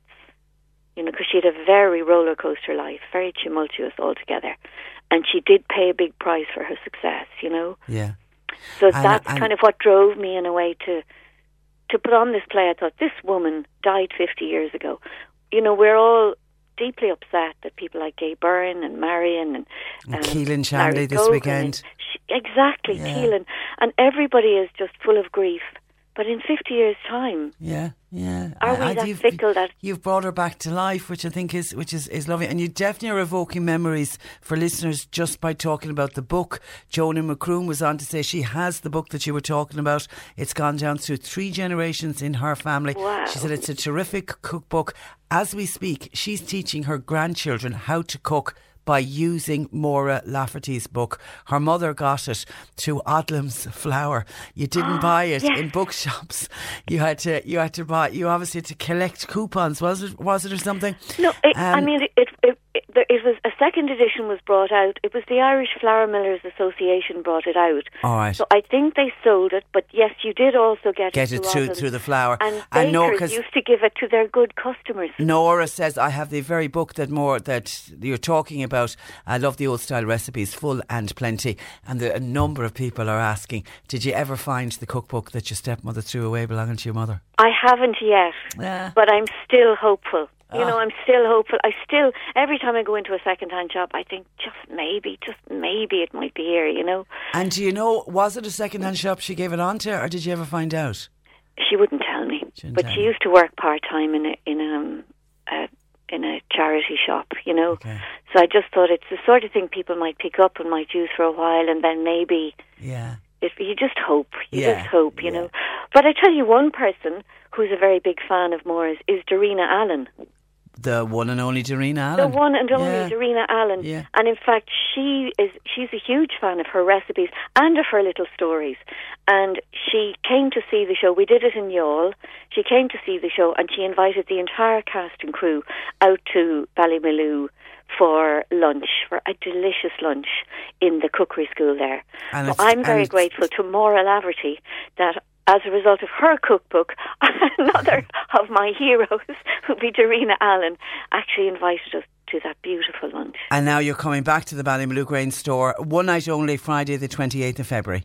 That's it. Okay. And I can't wait. Well, can't listen, I, wait. I, I'd say there will be a lot of people really looking forward to it. It will be a terrific night, and you will get to see Barbara cooking a Spanish omelette on stage at the same And time. something else. As, and something and something as else. a surprise. Yeah, As we a surprise. can't be. We can't be revealing all. No, absolutely Patricia. not. Listen, I really enjoyed our chat, Barbara. Thank you for that. Thank and, you so much, And good luck with it. Good luck Thank with you very much. Bye bye, bye bye. That is uh, uh, Barbara Nequeef, who co wrote and uh, also stars as Maura Laverty. That was your life. One night only, Ballymaloe Grain Store, Friday the 28th of February. It sounds like a gorgeous, gorgeous night out. I'm David and Connor. Listen to my piece with Bar- Barbara Nequeef in the last hour talking about this play that she's bringing to the Ballymaloe Grain Store at the end of the month, all about Maura Laverty. That was your life. It's terrific. The concept of the play, I think, is, is really great. David and Connor was on to say his wife saw the play recently and she thought it was brilliant. So that's good to hear. And I know any review, certainly when I knew Barbara was going to be joining us on the programme, I was looking up some reviews because I hadn't, uh, was a play I wasn't aware of. It's, it's a relatively new play. I think it's only been out for about a year.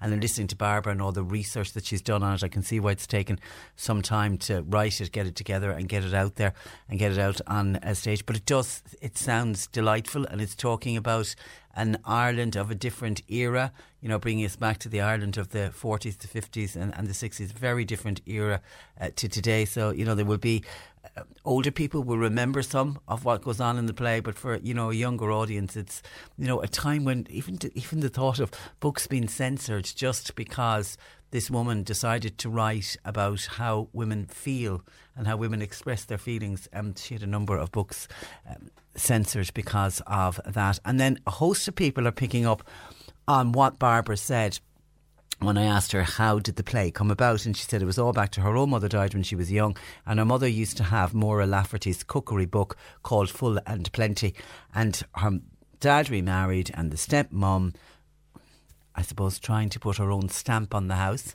cleared out everything belonging to Barbara's mother. And when Barbara went home one day to find the book, it was gone. And I didn't really want to push the, but you could sense to what she was saying, she didn't have the greatest relationship with her stepmother. I also felt she was speaking about her in the past as if she has passed away as well. But anyway, and because she said when she when I said to her, "Did you ask her what she did with your mother's book?" and she, she said uh, she wouldn't tell me, or we, you know. So I I take it they had a, they had a pretty rocky rela- relationship, and that's why she's going around all of the bookshops. Every time she passes a second-hand bookshop, she's going back in, and a number of people saying, "What was the name of the book?" The book is called Full and uh, Plenty, and it was Maura Laverty's most famous cook book. And so many people have said to us that they had it or they remember their mother having it, and some people uh, still have it uh, in their house. But she's not necessarily, she has a, she obviously has secured a copy of the book because she based her play on the book.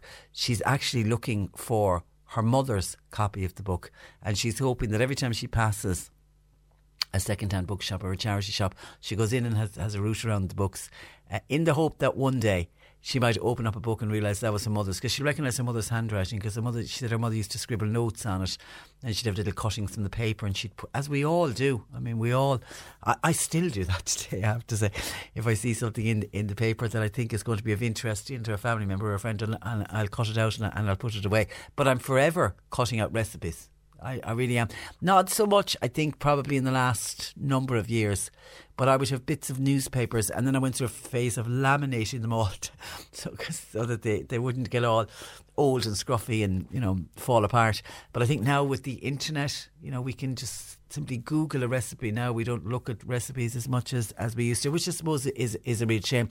But I knew exactly when Maura was describing her mother's beloved book, and she is the little girl, you know, kneeling next to the formica table and helping her mother to bake, and, and, and all the recipes came out of this more this book, full and plenty. And you could see Barbara as a little girl, and just suddenly one day wanting to cook something that she remembered her mother cooking, going back to the dad's house, the house she grew up in, obviously, to look for the book. God, it was such a heartbreaking thing to discover the stepmother just got rid of it, either thrown it out or what more. Barbara's hoping she put it into a charity shop. And maybe one day maybe one day she will. Be it'll be a fantastic find wouldn't it if she did uh, come across it. But full and plenty was the name of the book. And some of our, our listeners certainly said that they have it and that they, they have copies of the book or their mother our grandmothers had copies of the book. Okay, some of your thoughts still flowing into us, people still wanting to talk about election 2020, which I'd love to say it's all over bar the shouting, but it's certainly I think there's going to be a lot of shouting or discussing is going to have to go on before we can finally say general election 2020 is uh, behind us. Now, on Holly Holly McKeever Cairns and what she will do with her council seat, and we will try to get onto her. We'll let her let her you know, let her rest today. They had a very, very late night last night, but we will try to get onto her uh, to find out what is she going to do with her election seat because, by all accounts, she has the right now uh, to pass it on. But there are definitely almost, I know this is a, a campaign or not. Well, there's a number of people now texting us to say, I agree with it. was John from Bantry kicked it off about Holly Cairns giving her seat to Finbar Harrington because Finbar Harrington lost out, remember, by that one vote. I would think it would be nice of her and would stand to her in the future. That way, both Holly and Finbar would be getting a chance. And then Ali's listener says Holly should definitely co opt Finbar Harrington. He would be a huge asset to us in rural Ireland. And somebody by WhatsApp was making a similar point, saying, Very happy for Holly Cairns, but we will miss her honesty and transparency in Cork County Council. I'd like to wish her all the best. And this listener is saying that when Michael Collins, who we spoke with this morning, when he initially got voted into Dáil Éireann for the first time in a similar situation to what's happened with Holly. He gave his seat to his brother Danny Collins, who then went on to get uh, elected in his own right in the last uh, local election. But this listener reckons that we shouldn't have that system in place, that it should go back to a by election. They don't, they do by elections for the Dáil seat. But they don't do it for the council. This listener feels a by election. You're well, you're the only one with that view, I have to say there's a number of people saying no that it should go to Finbar Harrington, and but it will be up to uh, Holly. As I say, we will try to get through to Holly and, and see what what she's thinking. Has she even thought about it yet? Maybe she hasn't, because you know, literally, she hasn't. She wasn't even elected 24 hours at this stage. It was late in, it was early into this morning before she was finally elected. Joan in Kanturk says, like a lot of other people I really do feel sorry for John Paul O'Shea, who didn't get the seat. He was running for Fine Gael in uh, Cork Northwest. It is the belief of a huge amount of people that he would have secured the seat in the Dáil if he'd stayed independent. I hope he'll reconsider his position for the next time round. I know it's expensive for candidates to run, but I think that John Paul would get financial backing. That's from Joan in Kanturk. Uh, the number of people who said that to me yesterday at the Count Centre particularly when this move towards change. Now, he did run as an independent in 2016 and didn't secure the seat, but with the way the move towards change was there this time, would would more would more votes have transferred to him? I don't know. I mean, it's it's one he's probably thinking about himself as well. But that's uh, Joan and Kanturk's uh, view. Patricia, we will see how good Sinn Féin are if they do form a government. Will they keep their promises, i.e., They've promised to bring the pension age back to 65. They've also promised to build so many new uh, houses, and they're also talking about sorting out the hospital uh, crisis. Uh, thanks for reading out my message. Signed a, a loyal listener. Let's see can Sinn Féin manage to do it? Sandy says, Minister for Agriculture's remarks, I heard Michael Creed say that there is no political benefit for fiscal prudence or care. He should have learned that farmers suffered financially and people of 65 were being forced to retire and then wait for their pensions now until they're 67, even being forced to submit to means tests for their dole period during that waiting period, instead of bringing in legislation granting right to work until retirement age. They have suffered for that. Someone else says, Well, Regina Doherty and Joan Burton, when I was listening, listing out the high profile females who've lost their seat, uh, will they wait for their pensions? Well, I think you know the answer to that for sure. Patricia, I've got a job offer for Shane Ross who's lost his job. Tell him he can come and start driving minibuses around rural Ireland. He can take people to the pub and drive them home uh, again. Hi, Trish. Don't want you to call out my name, but I'm from Kanturk. Hands up to Becky Keeley, who did really well in this election. Well done to her. Becky Keeley was the Aontú.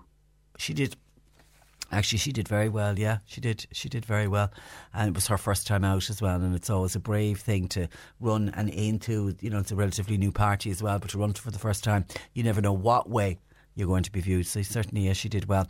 Hi, Patricia. I think it was disgrace that canvassers uh, were, were saying that they didn't call to rural rural areas. They want our votes, but did not afford us the opportunity to talk to them and raise our issues. If people did not want to speak to them if they called. That would be up to each individual, but at least afford the rest of us the opportunity to raise issues directly. I think in their defence, they couldn't. It would be impossible to get out to every single rural area, but because of the darker evenings, when it's a summer election, they'll canvass right up to 10, half 10 at night, and they then can cover a bigger area but I think it's the dark evenings really is the thing that's against them. I don't think they were deliberately saying that they weren't going to go anywhere near rural areas. They just felt it would be inappropriate to start knocking on doors late at night, and there was only so much that they could cover when they went out during the day. I think that's the, that's the uh, that's the uh, theory behind it. Okay, I can see some questions coming in for Annalise. Thank you for that, uh, because we're going to get to Annalise in a couple of minutes on the programme. Michael, Patricia, in order to break the current impasse of government formation, why not have a rainbow coalition of Fine Gael, Fianna Fáil, and Sinn Féin, as neither would form a government? Remember the last rainbow government, which was led by John Bruton of Fine Gael Dick Spring of the Labour Party and Proinsias de Rossa of, was he Workers' Party? Or Democratic Left at the time? Anyway, yeah. Um, could that not be looked at? I, well, I'm sure listening to Mary Lou McDonald last night, she was she's up to talk to everyone. She's already started calling people. She certainly is interested in talking to the smaller parties, but it's it's the numbers. We're going to have to wait and see how the numbers all pan out. John says the arrogance of Fine Gael, supported by Fianna Fáil to the people, and their total failure in health, total failure in homelessness, they are the main reasons for the huge Sinn Féin vote. Fianna Fáil are now in a bind. If they reject Sinn Féin as partners in government, they'll be further punished by the electorate. Change is what is badly needed. That's from John. And Eddie from Mahon says, Patricia, when the TDs are not re elected and in six months' time when their wages stop, will they be the first into the labour exchange to claim dole? Just a thought. So says uh, Eddie from uh, Mahon. I suppose yeah, they sign on if they if they don't have any work, but I, I don't know. And Frank in Cork says we have people now taking Dáil, taking up Dáil seats, and they couldn't even win a local council seat last May. Frank says Micheál Martin should not go into government with Sinn Féin. Let Sinn Féin stand up and be counted now and see how they get on in uh, government. But it's it's going to be a numbers game now. I know what you're referring to, Frank, is some of the Sinn Féin candidates ran in the local elections that's certainly here in Cork. This was in other parts of the country. I mean, I saw one man up the country can't. I mean, his name doesn't register with me because he's uh, to me a new candidate. But he had ran in the local elections last May, failed to secure a seat. I think he got eight hundred odd votes. And something like 14,000 votes. He had got a quota and a half when he ran. But I mean, rather than, you know, say that that's the candidate's fault. That was just the swing towards Sinn Féin. That's how much of a swing there was. Because that's one of the reasons when Sinn Féin would have sat down to decide what candidates they were running and where, they would have looked at the previous election results and they had a disastrous election back in May. They took quite a hammering back in May, and there was nothing on the cards, certainly in the weeks and months after the local elections and Europeans last year, to indicate that there was going to be this groundswell of support. It was something that sort of built and built and built. And in the last number of weeks, really, really uh, took off. And just on the numbers, when Frank's saying, leave Sinn Féin stand up and be counted. Okay, this is seat projections that were. See, we, we still have counting going on today, so it's hard to know. But I saw this is a kind of a common projection I'm seeing from a number of different political commentators and people much better able to read this than I. Than I.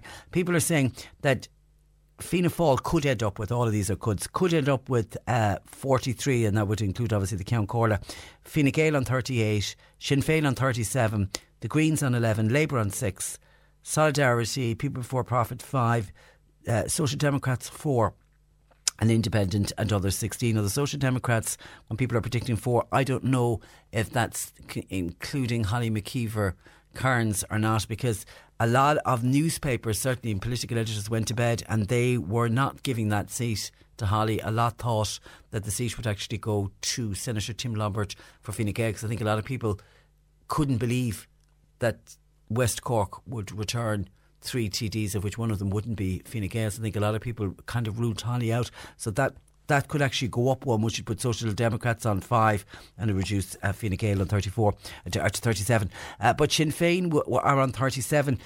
And the magic number you have to get to is 79, 80, isn't it? In order to have enough power uh, in, in order to run a government. So if you take out, going on what Frank is saying, if you take out Fianna Fáil and Fine Gael, say they do 43 and say they do 38 for Fine Gael, then there isn't enough 37, 47, 57, 67. No, there's not enough. 67. No, there isn't. There isn't enough for Sinn Féin to go into power, say, even with the Greens, Labour, Solidarity People for a Profit, Social Democrats, and all of the others. And even if they, they all got together like that, I mean, just how stable would that government be? I don't. I really don't think that's that is a realistic option at all. Anyway, we've got to wait till all of the votes are counted and tallied and wait hopefully by the close of business today we should have some indication of what the new government is going to look at certainly numbers wise we'll know how many uh, how many all of the parties have with the, with the seats and uh, then I suppose negotiations can start in full. 1850 333 103. Particularly looking for your questions, please, for Annalise, who'll be joining us uh, in a couple of minutes. Get them into us. Or you can text her WhatsApp 0862 103 103. The C103 Cork Diary. With Cork County Council, supporting businesses, supporting communities, serving Cork. Visit corkcoco.ie. The Cork ETB School of Music, they're putting on a West Cork showcase concert. It's in St. Fachtna's Cathedral in Rosscarbery. It is on to, to, to, tonight, actually, at half past seven. Students from different centres in the West Cork area will take part. Donations gladly accepted towards the upkeep of the historical cathedral, and all are welcome. Doneraile Active Retirement Annual AGM is taking place this afternoon at 3. All are welcome. Nomination forms available on today. As we've mentioned already, bingo for tonight in Buttevant that's been cancelled due to the threatened inclement weather. Derry Claw National School is now open for enrolments for September 2020. Contact numbers 028 30328. And Discover Diabetes is a free four week course run by the HSE Community Dietitians. It's to help those who are living with type 2 diabetes. An evening course will start on Wednesday, the 4th of March, in St Mary's Primary Care Campus in Grona If you're interested in attending, you can register your interest by February the 12th, that's this Wednesday, with Michelle Walsh at 087 394 2312. And there'll be a blood donor clinic in Cork Marts in Fermoy on Wednesday of this week, 5 until half past 8 and then on Thursday, 3 to 5 in the afternoon, and 7 to 9 on Thursday night. And we are heading to the Health Hub Times Square in Ballincollig, where we're joined by Annalise Dressel. Uh, good, good afternoon to Annalise. Good after, afternoon, Patricia. And because I've been hit by one of these virusy things that just came on me really suddenly yesterday, a number of, of listeners are suggesting that I should go to you for Dr. Dealish Clare and the, and the sinus blend. But I tell you, I don't think I've ever ha- been so quickly taken over by something that I didn't have a sniffle or a cough or whatever. And I woke yesterday morning, bit of a scratchy throat, and yesterday afternoon I felt like a bus had hit me. Yeah, it's it's definitely there is that viral thing going around. And to be honest, Patricia, you should probably be in um, bed really at oh, this point. Thanks very much. Um, but the Dr. Dealish Clare would still work because there is stuff in there for your immune system. Sorry, Patricia, just one okay, moment. all right, all right. There's, a, I think there's somebody just come to the door on sorry, her. Sorry about okay, that. Okay, all right, yeah. So, um, yeah, so um, I think the Dr. Dealish Clare stuff does have immune things in there. Uh, so it'll boost your immune system. There's um, the echinacea, which will um, will increase the T fighting cells, and that's really good for antiviral. And there's some garlic in there as well, which is a real antibacterial. Plus, um, it does help with um, with the mucus that might start building. So I would definitely try that. And if you have a vitamin C and zinc at home, I'd start taking a vitamin C a thousand units. Yeah, I started uh, that this morning before I came out to work. that this morning. All right, I listen. I'll struggle on. I'll be fine. Uh, Mary in Kanturk has been on. Uh, could Annalise suggest anything, any natural way to remove plaque from the arteries? Is there any natural way to do it?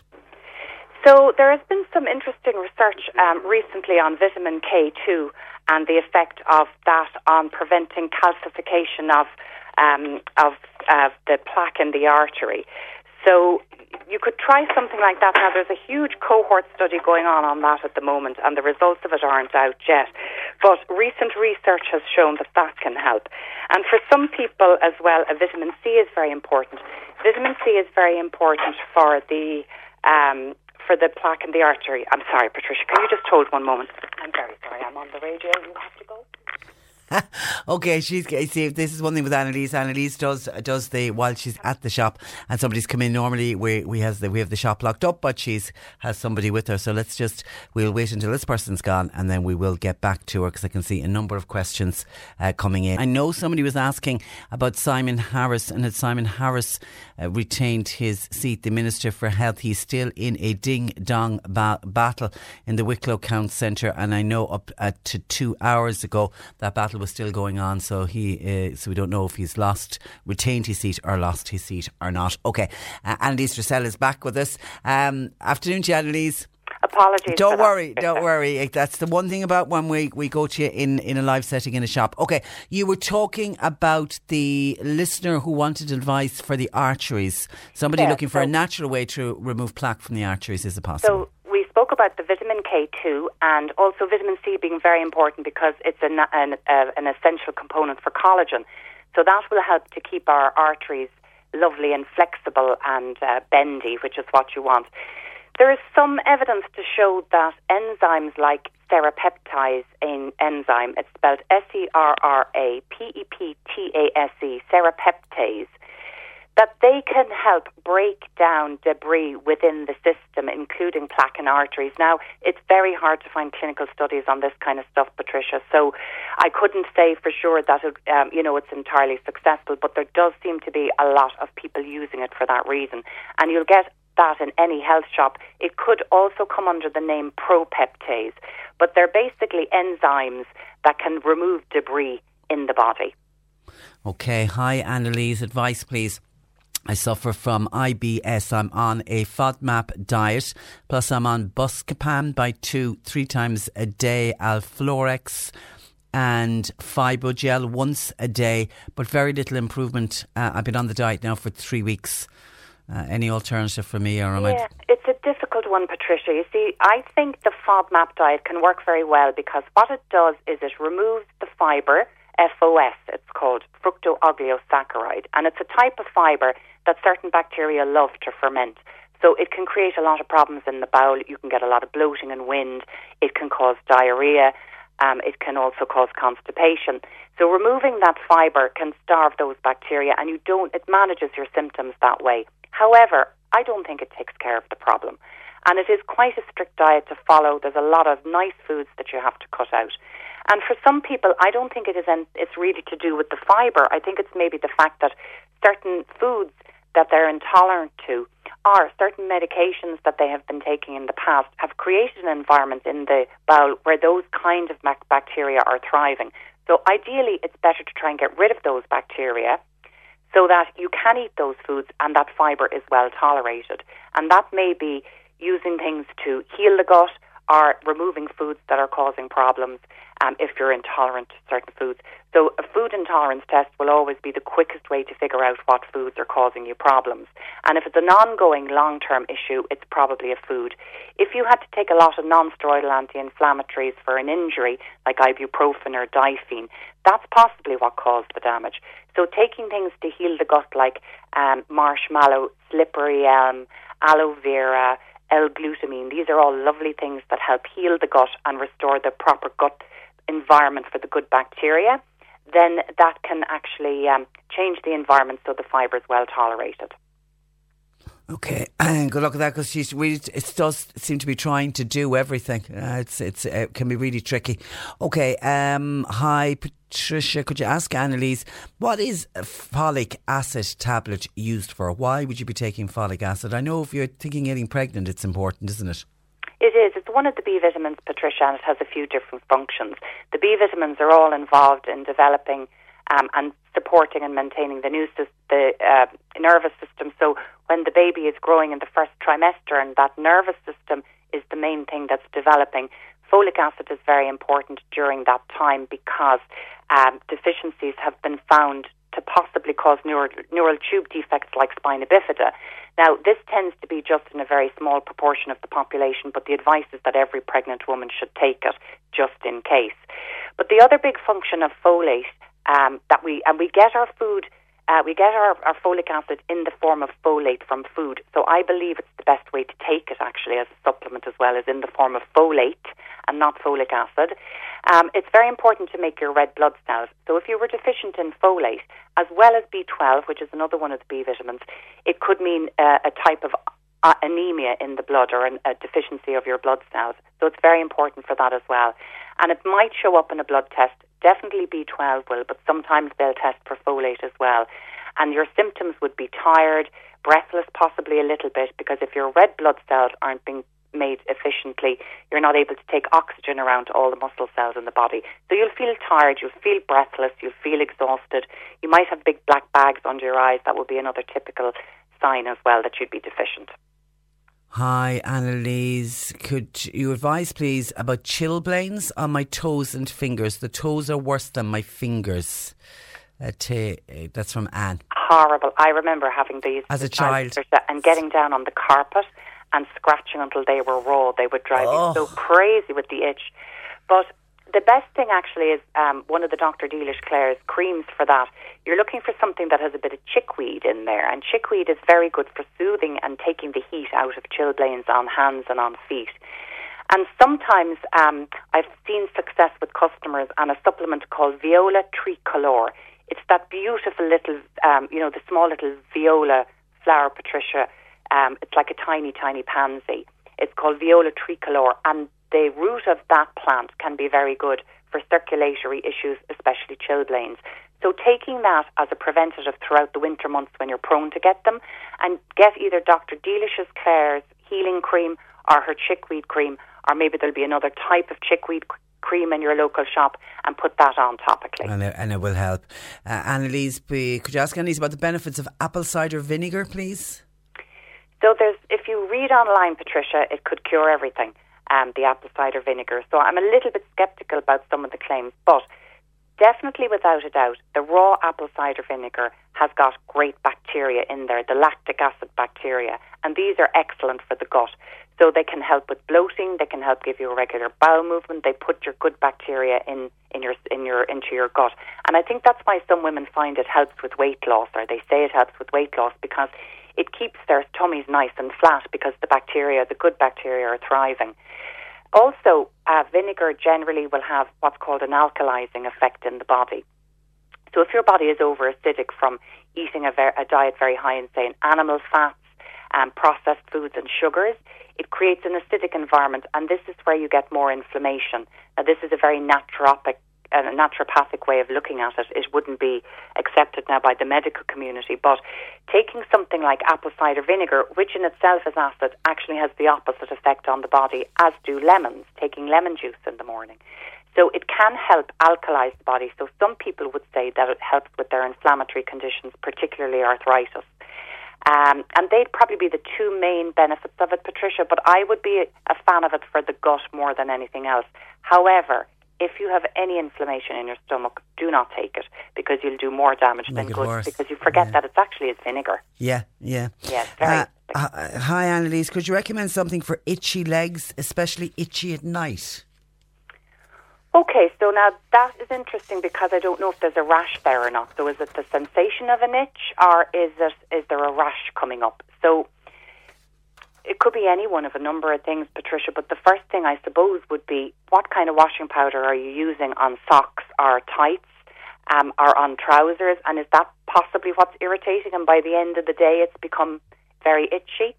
Um, it's always good to use a non biological powder if you have any sensitive type of skin issues. Also, stop using fabric conditioner because that stays within the fibre and it is chemicals that rub against your skin all day long. So, if you've got very sensitive skin, fabric conditioner is one of the worst things you can use.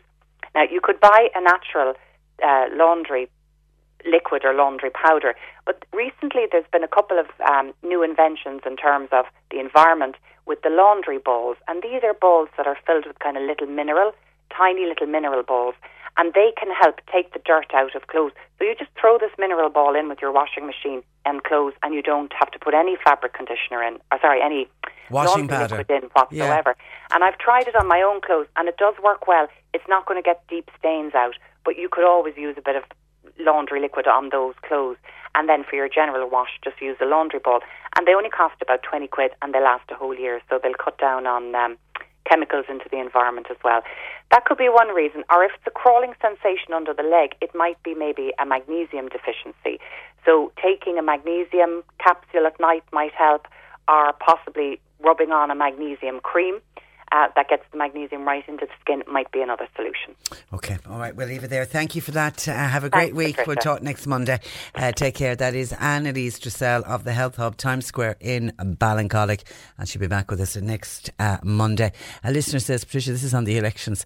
Uh, we were in a pub in North Cork, uh, and it was closing time, and the elderly land- landlady said, Let's all raise a toast now to Shane Ross.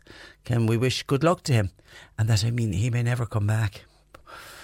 Uh, yeah, he is one, certainly in rural Ireland. I mean, I saw him on the TV when he was uh, and accepting that he'd lost his uh, seat. You couldn't help but feel sorry for him. But then I feel sorry for them all, regardless of political parties, what they've done and haven't done. I just think it's dreadful to see anybody uh, lose their job. But uh, but it did strike me when I heard him accepting that he'd lost his seat that there would be a lot of people around rural Ireland. Didn't realise some of them would be raising glasses uh, to them. But that's what happened in a pub in a rural area of North Cork on, on last night.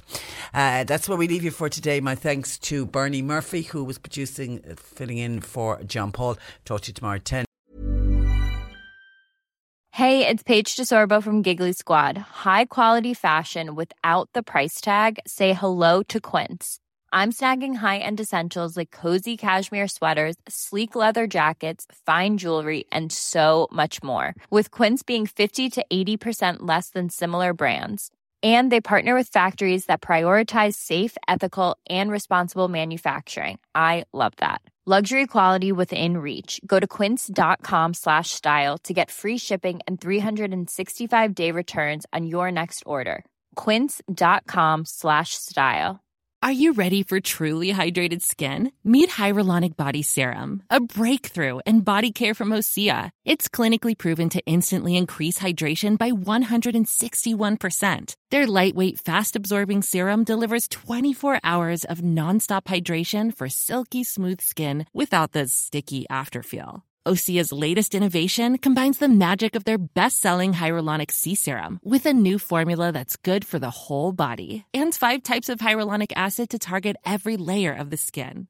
Osea is a women-founded, women-led brand that's been crafting seaweed-powered products for nearly 30 years. The best part? Everything Osea makes is clean, vegan, cruelty-free, and climate-neutral certified, so you never have to choose between your values and your best skin. Treat your skin to clean, vegan skincare from Osea. Get 10% off your first order site-wide with code SUMMER at OseaMalibu.com. That's O-S-E-A Malibu.com code SUMMER.